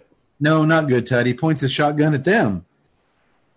This confirms it. Remember, the Doc Appleby called him. He's in on this shit. He's up to his knees in this green aflatoxin, if you will. Cut to downtown Hemmingford, where Mrs. Burke's twin sister is being harassed by Micah and her crew. Micah has a toy car remote control, and he's using it to control her wheelchair. He leads her directly out into traffic. You little bastards! You bastards! Where a semi-truck plows into her, sending her and her wheelchair soaring through the window of a local bingo parlor. Probably one of my favorite scenes. It's one of my favorite scenes in any movie. Doctor and I have made fun of this scene since we saw it in the theater, mainly because she goes through the window, and this old dude covered in glass from the shattered window stands up because right before she crashed, that dude said his winning number. Bingo, bingo. Right before she comes flying through, first he stands up and he goes, yeah, yeah. And then she comes crashing through on him and he... Bingo. But don't you think everyone in that bingo parlor, once the glass settled and everything, they're like, saw who it was that smashed the window? They think it was like a collective sigh of relief, like, oh, thank God. They're both sisters are dead now. We don't have to ever hear that fucking voice again. But even then, after that, here she is, just glass, still hasn't even, the dust hasn't settled, and he's like, oh, bingo. Like, yeah, I'm telling you. We better get with this. Let me get my prize. The kids did this town a favor when it comes to the Burke sisters. I'm just saying, small town old folk take their bingo seriously, man. Apparently. Have you guys ever played bingo as an adult? Not as an adult. No. 4 for 4. Good answers. Good answers. Back at the bed and breakfast, Danny is talking to Lacey on the phone. She says something about all the adults being called to a town meeting before the phone line is cut and Micah appears behind him. It's time, Danny. The soldiers of the Lord are ready to march. That doesn't sound good. Is it just me, or is every time Micah opens his mouth at this point, he just sounds like he's reciting really bad Striper lyrics? The soldiers of the Lord are ready to march! March! Maybe got some of those little striper gloves with a little fringe on them. I was about to say the forearm, the yellow and black. There you go. Little bumblebee. Oh, the hand of he who walks behind the rose. Maybe the Tuesday Night Cigar Club with the Lord. Which Lord are we talking about here? Gotta go. I think once this whole coronavirus thing is gone, the first thing as a group the TNCC should do, we should go to a Striper concert and get some religion in us. I think they're all dead at this point. Oh. Are they? No, they're still around. Oh, okay. I was hoping to do anything to avoid going to a Striper concert. Hey! I did what I could. Back out in the cornfield, Sheriff Blaine is tying up Red Bear and Garrett with some rope. It's a good bad guy. You don't just kill him. You got to do a cinematic death scene. He explains that, yes, Doc Appleby and some others were in on this, but by bribing the right folks with the government, they'll only test the good parts of the corn for sale. You see, he says, the government is changing their standards to help the economy, so why can't we? He ties him up. They're like, why don't you just kill us? You know, Red Bear's like, why don't you just get it over with? Please. Like, tied up together. So tired of dealing with you people. Well, because the only good Indian's a dead Indian, the guy says. Well, at least in some other people's eyes. He's killing a guy, but I'm not a racist. I don't want when you die thinking I'm a racist.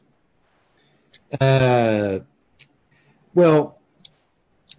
Like I said, Red Bear asked Blaine, you know, just shoot me in the head, please. But Blaine explains, I'd actually have to explain that. And this way, your death will be another unexplained mystery in this town of 1,000 unexplained mysteries.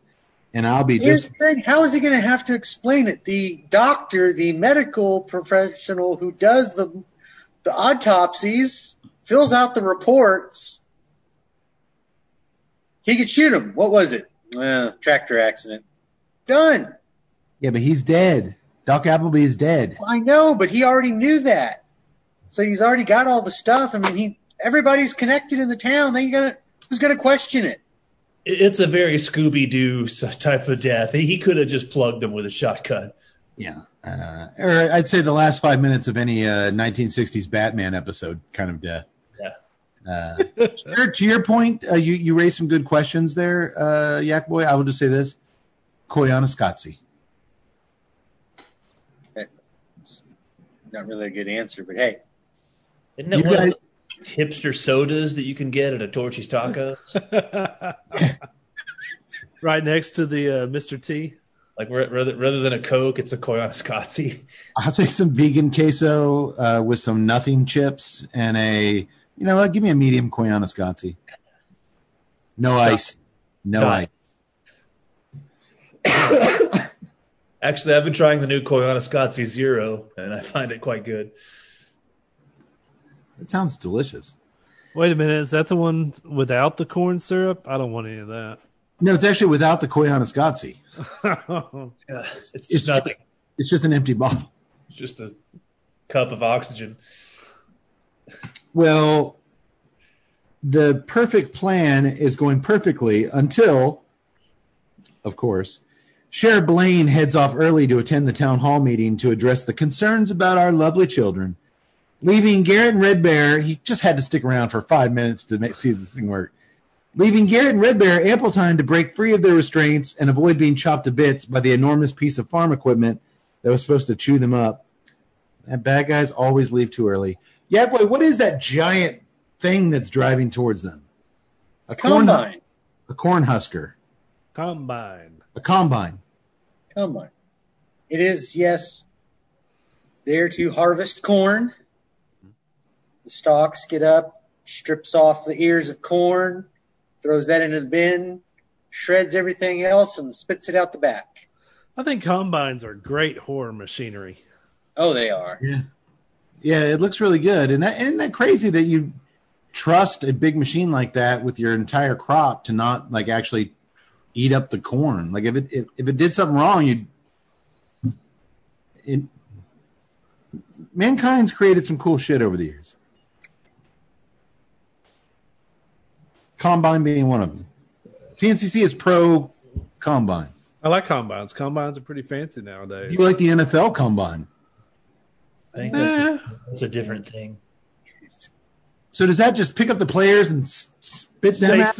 Yeah, shakes them and then like throws them out there. Tears their clothes off. Like, how does that work? We'll talk after the show about that one. Over at the bed and breakfast, Mordecai and some others kidnap Angela for the big sacrifice they have planned for that evening. That tracks, as not only is she older than 18, so she needs to die, we did see her sinning most vigorously with Garrett. So that's double whammy. She's old and she's fornicating. They don't like that kind of stuff. See, that only goes to show you, don't be nice. Don't adopt a kid that might have potentially killed an entire town. Yeah, but I think we encourage adopting kids that don't do that. Yeah, I mean, you do want to do some vetting, but, you know, if there's a chance that they might have been involved in an entire town slaying, you might want to pass on that one. Yeah. Agreed. That's wisdom. I'm bringing anyone into my home. I'm going to do a little vetting. Well, I'm glad you asked. Turns out, Jebediah poisoned his parents' coffee and then, chopped off his dad's penis and shoved it in his dad's mouth. Okay, you know what? Jebediah can go somewhere else. Now, every kid needs a home. Every kid needs a chance, second chance. That's true. But Jebediah and Mordecai both look like they were easily, they're about ready to graduate. I think they'll be all right. Cut to Garrett and Red Bear as they come across the Channel 12 news team. Remember those guys? They come across their dead and rotting bodies in the cornfield. All right. Now you level with me and you tell me what the fuck is going on here, Garrett demands. He's been doing that the entire show. Told you everything at every turn. So he gives him some more wisdom. Einstein was right, the doctor says. We didn't evolve out of random chance. There's a higher power controlling all of this. My ancestors believed in a spirit of the earth, a god who seeks revenge for the wrongs done to the earth. This is what's happening. Ah, bullshit. That's your answer. That's your answer. I'm just going to stop giving you answers. That's your answer, that God did this, that God's pissed. You got a better one, Doctor? That's what Frank Red Bear finally says. All right, genius, you tell me what's going on here.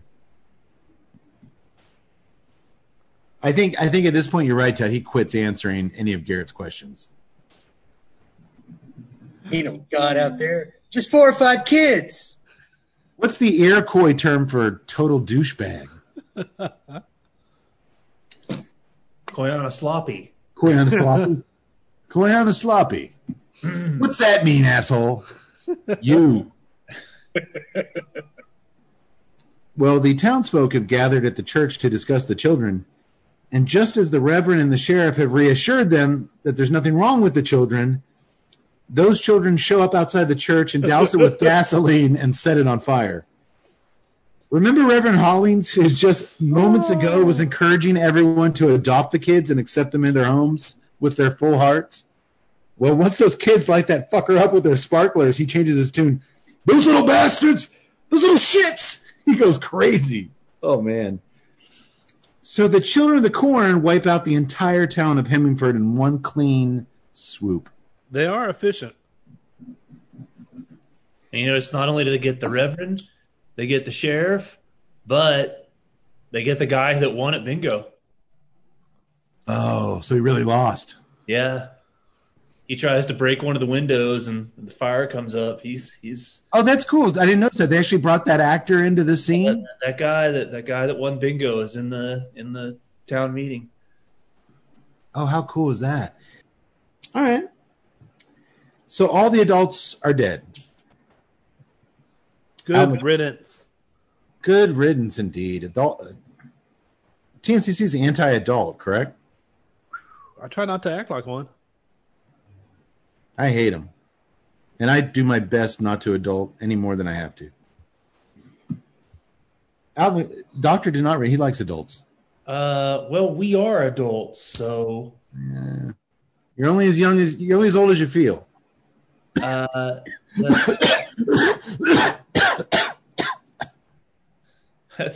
That's true. I believe in that, but unfortunately, we are adults, so I don't hate myself. I don't hate you guys. I do hate when I have to behave in an adult manner, but unfortunately, that's most of the business day. Well, portions of the business day. Well, it keeps shrinking. There's some times where I have to say some things, and out in the cornfields. Micah tells his troop that the burning church is the funeral pyre of those that have poisoned our world. All the adults are gone. He then orders Danny to take charge with the first round of sacrifices for he who walks behind the rose. Yep. Micah has captured both Angela and the beautiful Lacey. And he commands Danny to first cut out Lacey's tongue. Oh, man, he loved that tongue in his mouth. And then her heart. For she is the first to be sacrificed to he who walks behind the rose. No. Each drop of their blood shall nourish the seeds of new life. Let the new harvest begin. We are one. We are one. I'm out. I don't want to be part of your cult no more. So at this point, Ty, even though they're going to kill you, you would not do what you had to do to... I would like to think that if I was in young Danny's position that I'd go down swinging. Now, I don't know. I might go down screaming like a little girl through the cornfields. That's probably what's going to happen. Oh, I thought you meant go down swinging like chopping Lacey's head off. No. I'm with Todd. I wouldn't have killed Lacey. It's 50-50 on whether I would have been a hero and tried to cut her free and run off with her, or whether I would have just take off and fled like a bitch. I'm not. It could have gone either way. I'd like to think I would have thought, man, I'm gonna do the right thing, and she's hot, so I'm gonna cut her free. But there's also the possibility that 17-year-old Doc just says, "Fuck this, man, deuces, somehow." I gotta get back to Long Island. Yeah. I'd be like, I need to drink some Long Islands. Taking the short route back to Long Island. Well, that's not how this plays out at all. Garrett and Red Bear break up the party with their giant motorized combine. And in the confusion, Danny cuts Lacey loose and they take off running. So he does run off like a bitch, but he takes her with him. That's okay, Garrett jumps out and starts to fight the children. Finally, something he can get into. Punching kids. Even kids. I, a 45-year-old overweight, out of work, 35-year-old overweight. Here's something I know a little bit about. Come here, you shit. Let me punch some small children. He's picturing Danny's face on every single one of them. This is why your mom left us. When he starts punching these kids, Mordecai throws a corn spear at Garrett, and to his shock and amazement, Garrett catches it and throws it right back at him, driving it all the way clean through Mordecai's body. Did Jack Burton stop? How does Garrett have Jack Burton reflexes? It's all in the reflexes. A little fucker shoots Red Bear with a bow and arrow, killing him, which is sad, as he was, as we said, the only likable character in the entire film. It is, of course, he shot him with a bow and arrow. I mean, come on. That's kind of, yeah. Again, in 1992. That'd be funny if Red Bear was like, Red Bear was like, remember me as a bad stereotype. Remember me as the only Native American actor who would take a paycheck for this movie. Garrett then runs off too. He's had enough. He's getting out of there. And Micah shouts at the children to kill them, or we all shall suffer the consequences of he who walks behind the rose.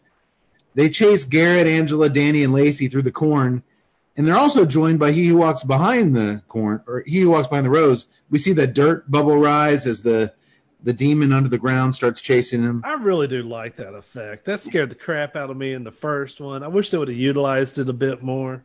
Yeah, I like it too. It lets you know that it's, like I said, these kids aren't tripping. There's actually an entity involved in this whole thing. Yeah. eventually they all, because it's essentially a corn maze, because that's what He Who Walks Behind the Rose wants it to be. He controls the corn. He leads everyone back to that sacrificial clearing. You can't escape a good corn maze, boys. Yeah. We're in one now. Or as the Spanish old-timers would call a corn maze, a maze maze.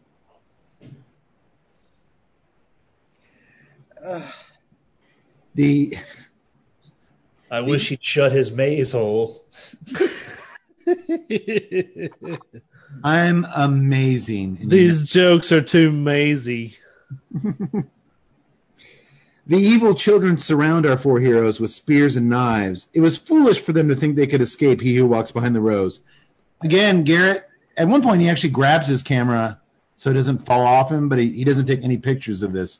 I'm surprised. How cool would that be on the cover of the tabloid, these kids with knives and spears? I'm surprised he didn't look over at Jedediah and go, what's going on here? You tell me right now what's happening here. We're going to kill you. Oh, that's bullshit. But right, don't actually believe that, do you? But right before Micah can raise his machete and sacrifice them all to He Who Walks Behind the Rose, Dr. Frank fucking Red Bear comes to at the helm of the giant combine, shifts it in the drive with his last breath. Okay, he slumps over. He's really dead this time. But the machine moves forward, chewing up Micah, but not before he's exposed in his demon form, and then he goes back to his innocent kid form. Like, he's not possessed anymore, and he's like, help me! He's just a poor little kid. A poor little kid that gets fucking shredded to pieces. Well, the only thing I can say with, you know, these scenes is literally like, a combine can't sneak up on anybody. It is literally like... No, it didn't sneak up. They actually thought it was He Who Walks Behind the Rose. When they saw the corn... Well, I know, but it's like... The lights and the... It's incredibly noisy. It's like, loud. You know, it's coming like literally half a mile away. Question me not, Kodakai. Maybe it's a combine. I mean, but they're not, you know, like super fast moving. Like, you're going to hear it. It's going to be like, what could it be? Oh, you're saying Micah could have easily just stepped to the side and it missed him. Well, yes. At least like 4 steps. Well, maybe he was getting his just desserts for kissing those girls and listening to those Warrant albums. Yeah. He wants you too, Jedediah. He wants you too, Jenny Lane. Cody, have you ever driven a combine? No, I have ridden in one. All right, then I'll accept your testimony as far as the... That's bullshit. You're going to turn into John Garrett? That's bullshit, Cody. Cody, what's going on here? I just told you. That's bullshit. Well, Kate, actually, there's something that's really special to my culture in the Czech community. Oh, you mean weird? No, I mean agrarian. It's not, if I don't understand something, it's stupid. Don't give me a bunch of shit, Tuttle. It's really baffling to me how it didn't work out for this guy at Newsweek. Or anywhere. Or anywhere in life. In his life. I mean, I have communication problems. I would go to any interview. How about just be honest with Danny? Look, kid, turns out your mom thought I was a dumbass. I wanted to stay with her. I couldn't put 2 sentences together. She thought I might have had some special needs issues. I'm just a big idiot, okay? I couldn't take care of you by law because I can't take care of myself. I have handlers that come by my apartment 3 times a week to make sure I have groceries and pay my bills. I'm an idiot, son. Now you wrap your head around that. You wrap your head around that. Damn. So my dad's special. And he got laid before me in this movie. Well, maybe. Dude, Angelo's over there like, wait, man, what? You have someone to pay your bills for you? What was that about your handlers? Don't worry about it, baby.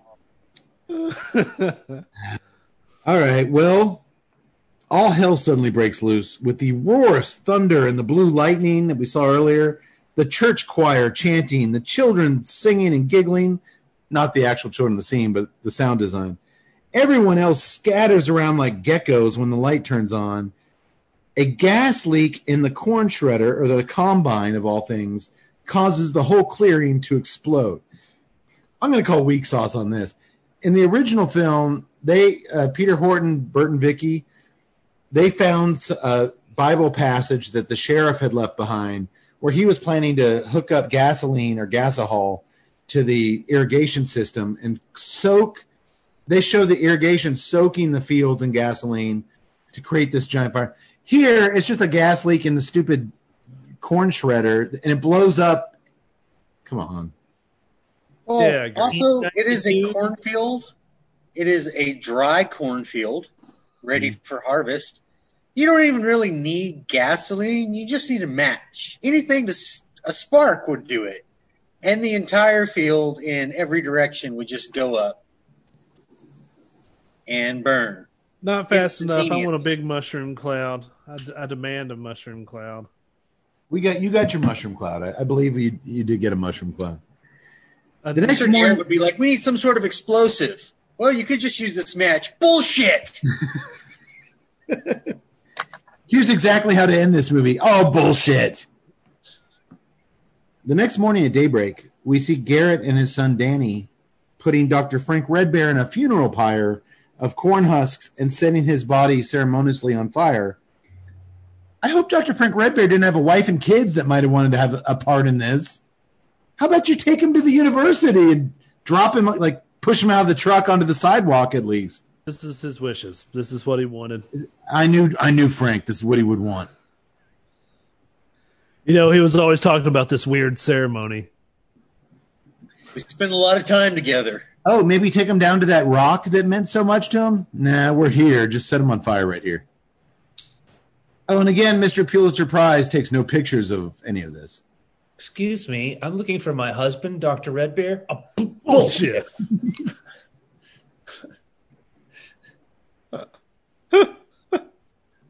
Look, lady, I don't want you causing any trouble. If I keep going on the path I am, next week they're going to start letting me use knives at the dinner table.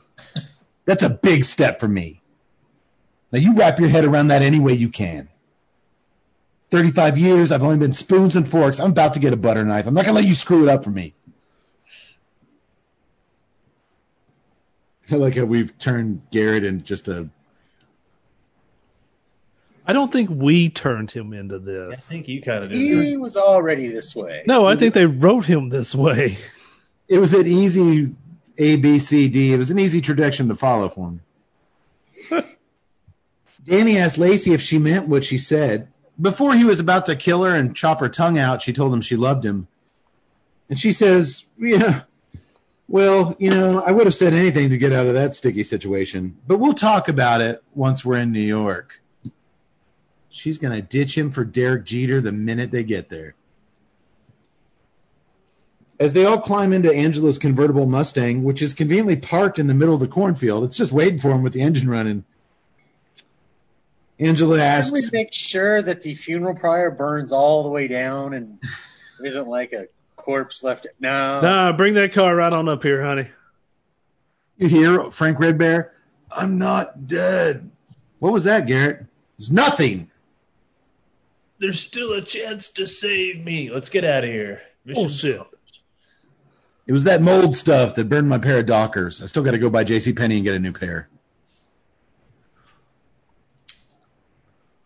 My helper takes me to JCPenney once every 2 weeks.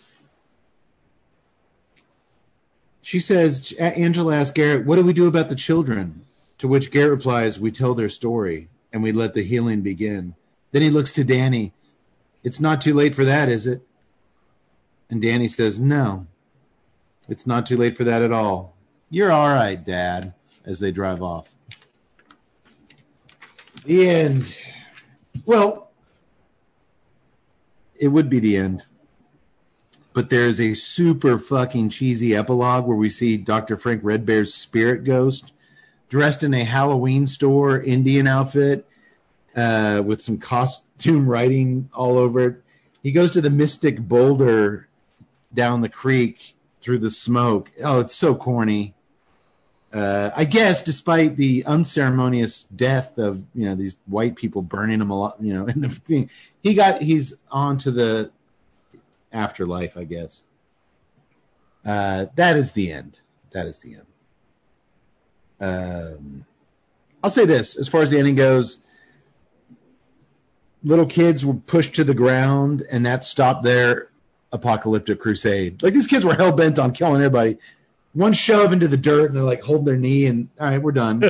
We'll stop being evil now. But man, I just can't get over. Pretty good production values, pretty good kills. That Columbine having a gas leak, that's just weak sauce to end the movie on that. Right? Am I the only one? That doesn't bother me. I think you're overthinking Children of the Corn 2. That's my opinion. Could be. It could be. That never really bothered me. I mean, this is a movie that does it get the right look? Does it get the right feel? Nitpicking any parts of the script and stuff like that. I mean, yeah, it's fun. It's what we're going to do. But the main overall thing is, what did this movie look like? How did it feel? Did it do what it accomplished to do? And in my opinion, it did.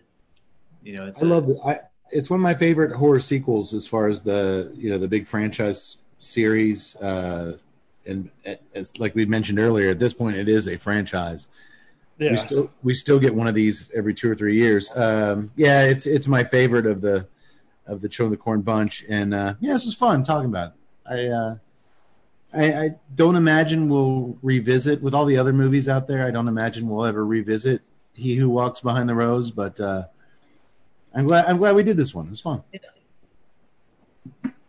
Who knows? Yeah, I might actually revisit the original and revisit the sci-fi one. On my own time. Those were, like I said, I revisited the original in preparation for this one, and yeah, that sci-fi one had some really cool stuff going for it. Those would be the way to go. I would say that God bless them for cranking them all out the way they did, but I would say all those direct-to-video sequels that followed Children of the Corn 2 are just not worth it. Yeah. And what sucks is I really want to – that one where Isaac from the original film John Franklin? Is that his name? Where he comes back. I've actually seen it at least twice because I'm like, oh, man, bringing Isaac back, that's got to be – but because we're us, both times I was drinking. So the first time I was drinking, I watched it, and then – I didn't really remember too much about it. So then like a couple years later, I'm like, oh, you know I watched that, but we'll watch that again. We got to have a few drinks.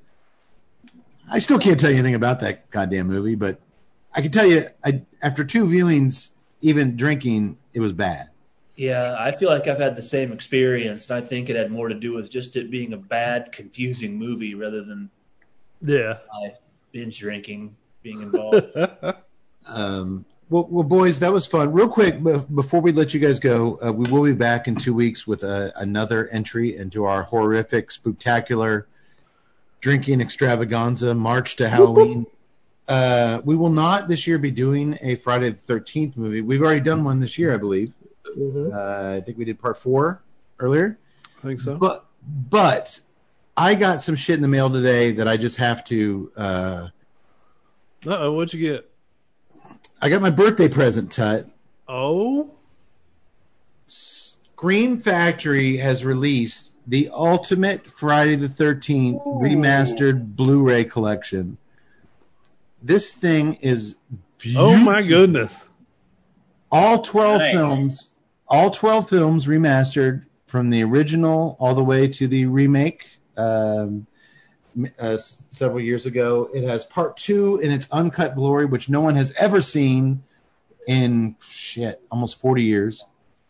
It's a beautiful, beautiful, massive box, which I start digging into this weekend.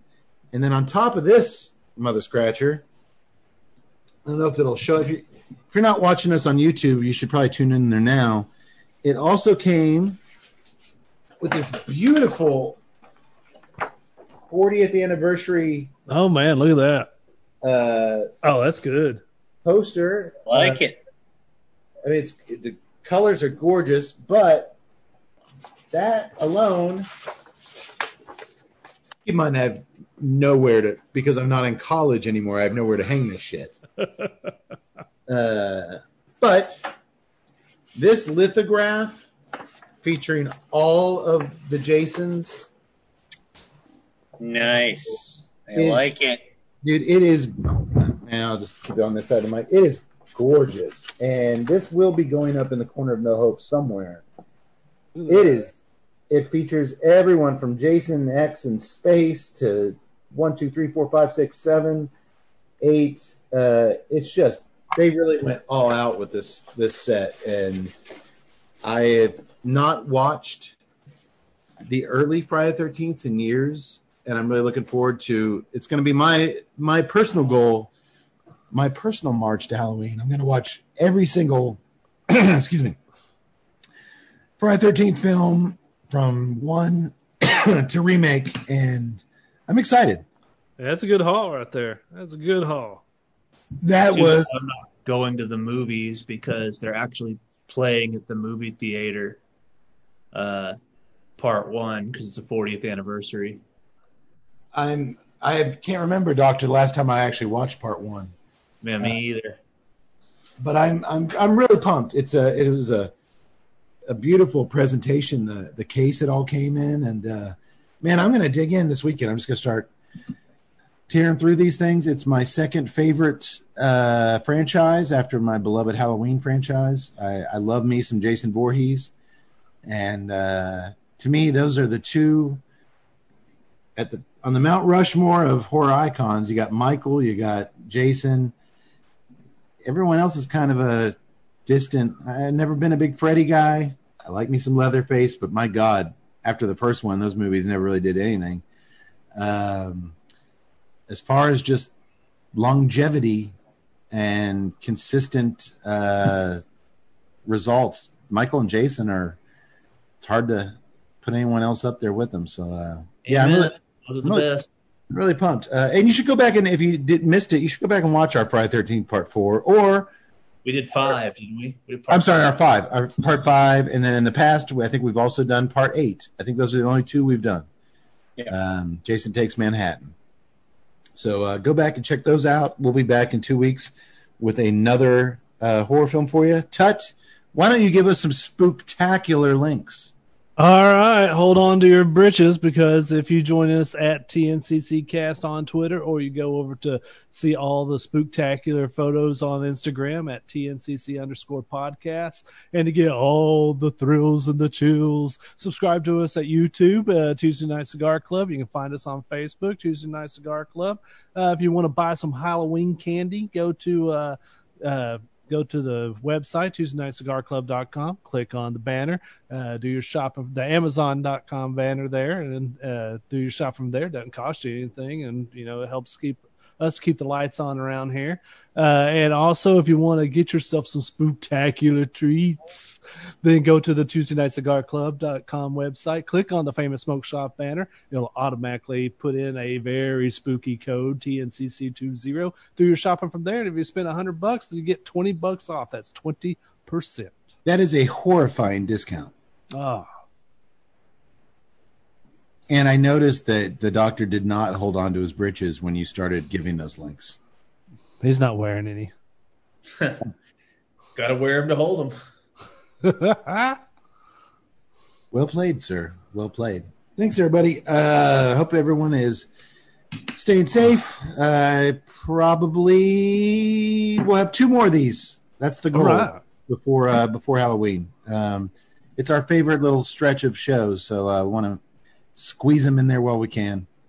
And I promise by next episode we'll squeeze the doctor into a pair of pants. I promise. I make no promises. Bullshit! Bullshit! He's not wearing pants. Get him into a pair of those Garrett Dockers. And by the way, if you have a doctor who wears Dockers, get a different doctor. That's my wisdom. That's my Frank Redbear wisdom of the night. Okay. If you're in a doctor's office and your doctor's wearing Dockers, go to a different doctor. Dockers happen to be a high-quality, expensive dress pant. Yeah. I don't know what your hate on Dockers are for. He could have gone a lot worse. He could have had like some generic different type of business casual pants on. In fact, I think he probably did. The Dickies slacks? I can respect a man who wears Dickies.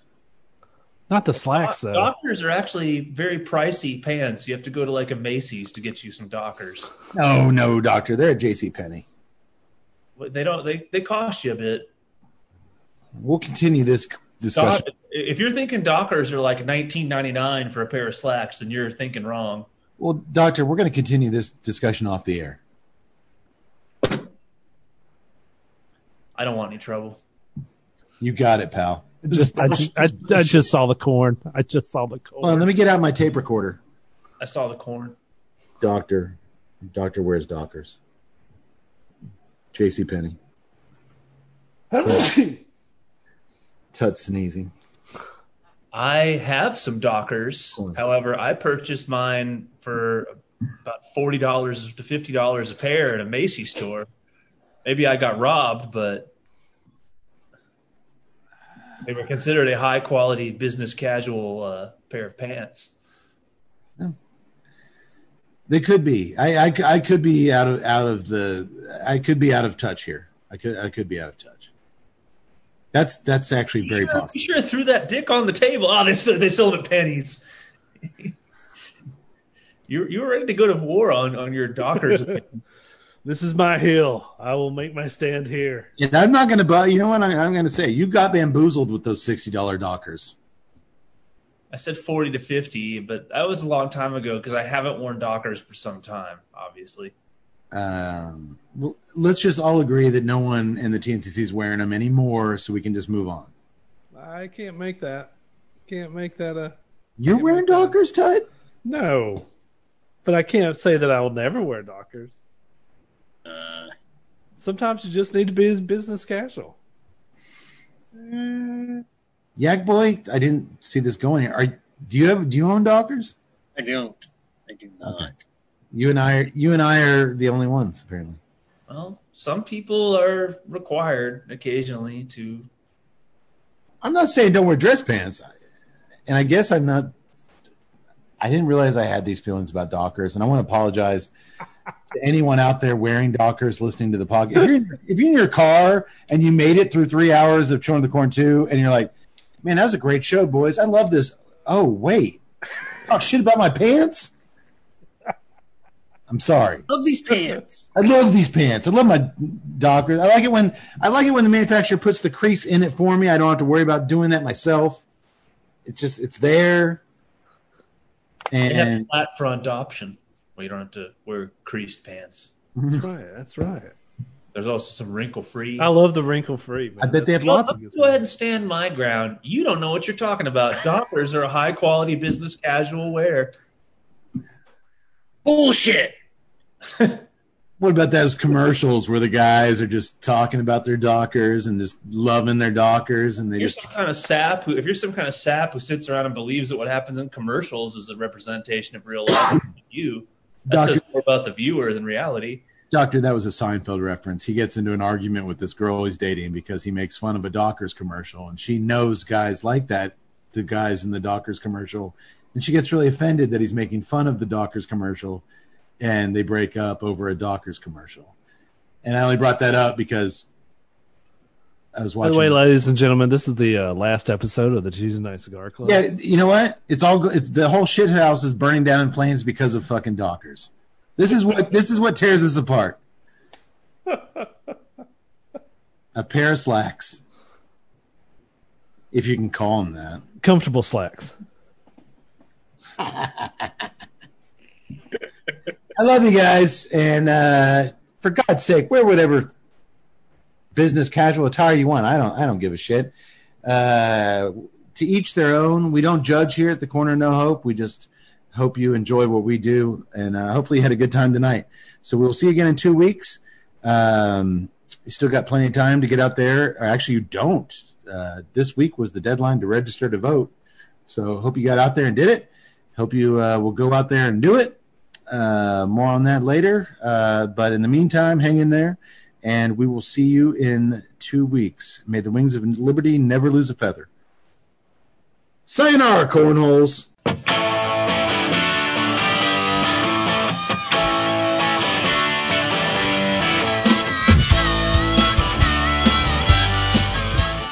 We are one. We are one. To learn more about the time back in my early college days at Hemingford Technical Institute, when He Who Walks Behind the Rose slipped yours truly some really funky corn whiskey at a frat party, and in a transparent attempt to get a glimpse of He Who Lives in My Underpants. But thankfully, that jerk was thwarted by She Who Knew Exactly What Was in My Underpants. And just like that, she swept me up in her arms and carried me away to safety. Thanks, Tammy. I owe you one, big mama. Anywho, to learn more about the cigars enjoyed on tonight's episode, you can visit www.arturofuente.com. We are one. We are one. For more on O'Brien's Irish Pub, the live music leader in Central Texas, please visit o'brienstemple.com and download their free smartphone app, where you'll find full beer listings including over 40 on tap, menu information, and a calendar of upcoming live events. To listen and purchase music heard on tonight's program, check out www.fritzbeermusic.com. Thank you for listening to the Tuesday Night Cigar Club podcast.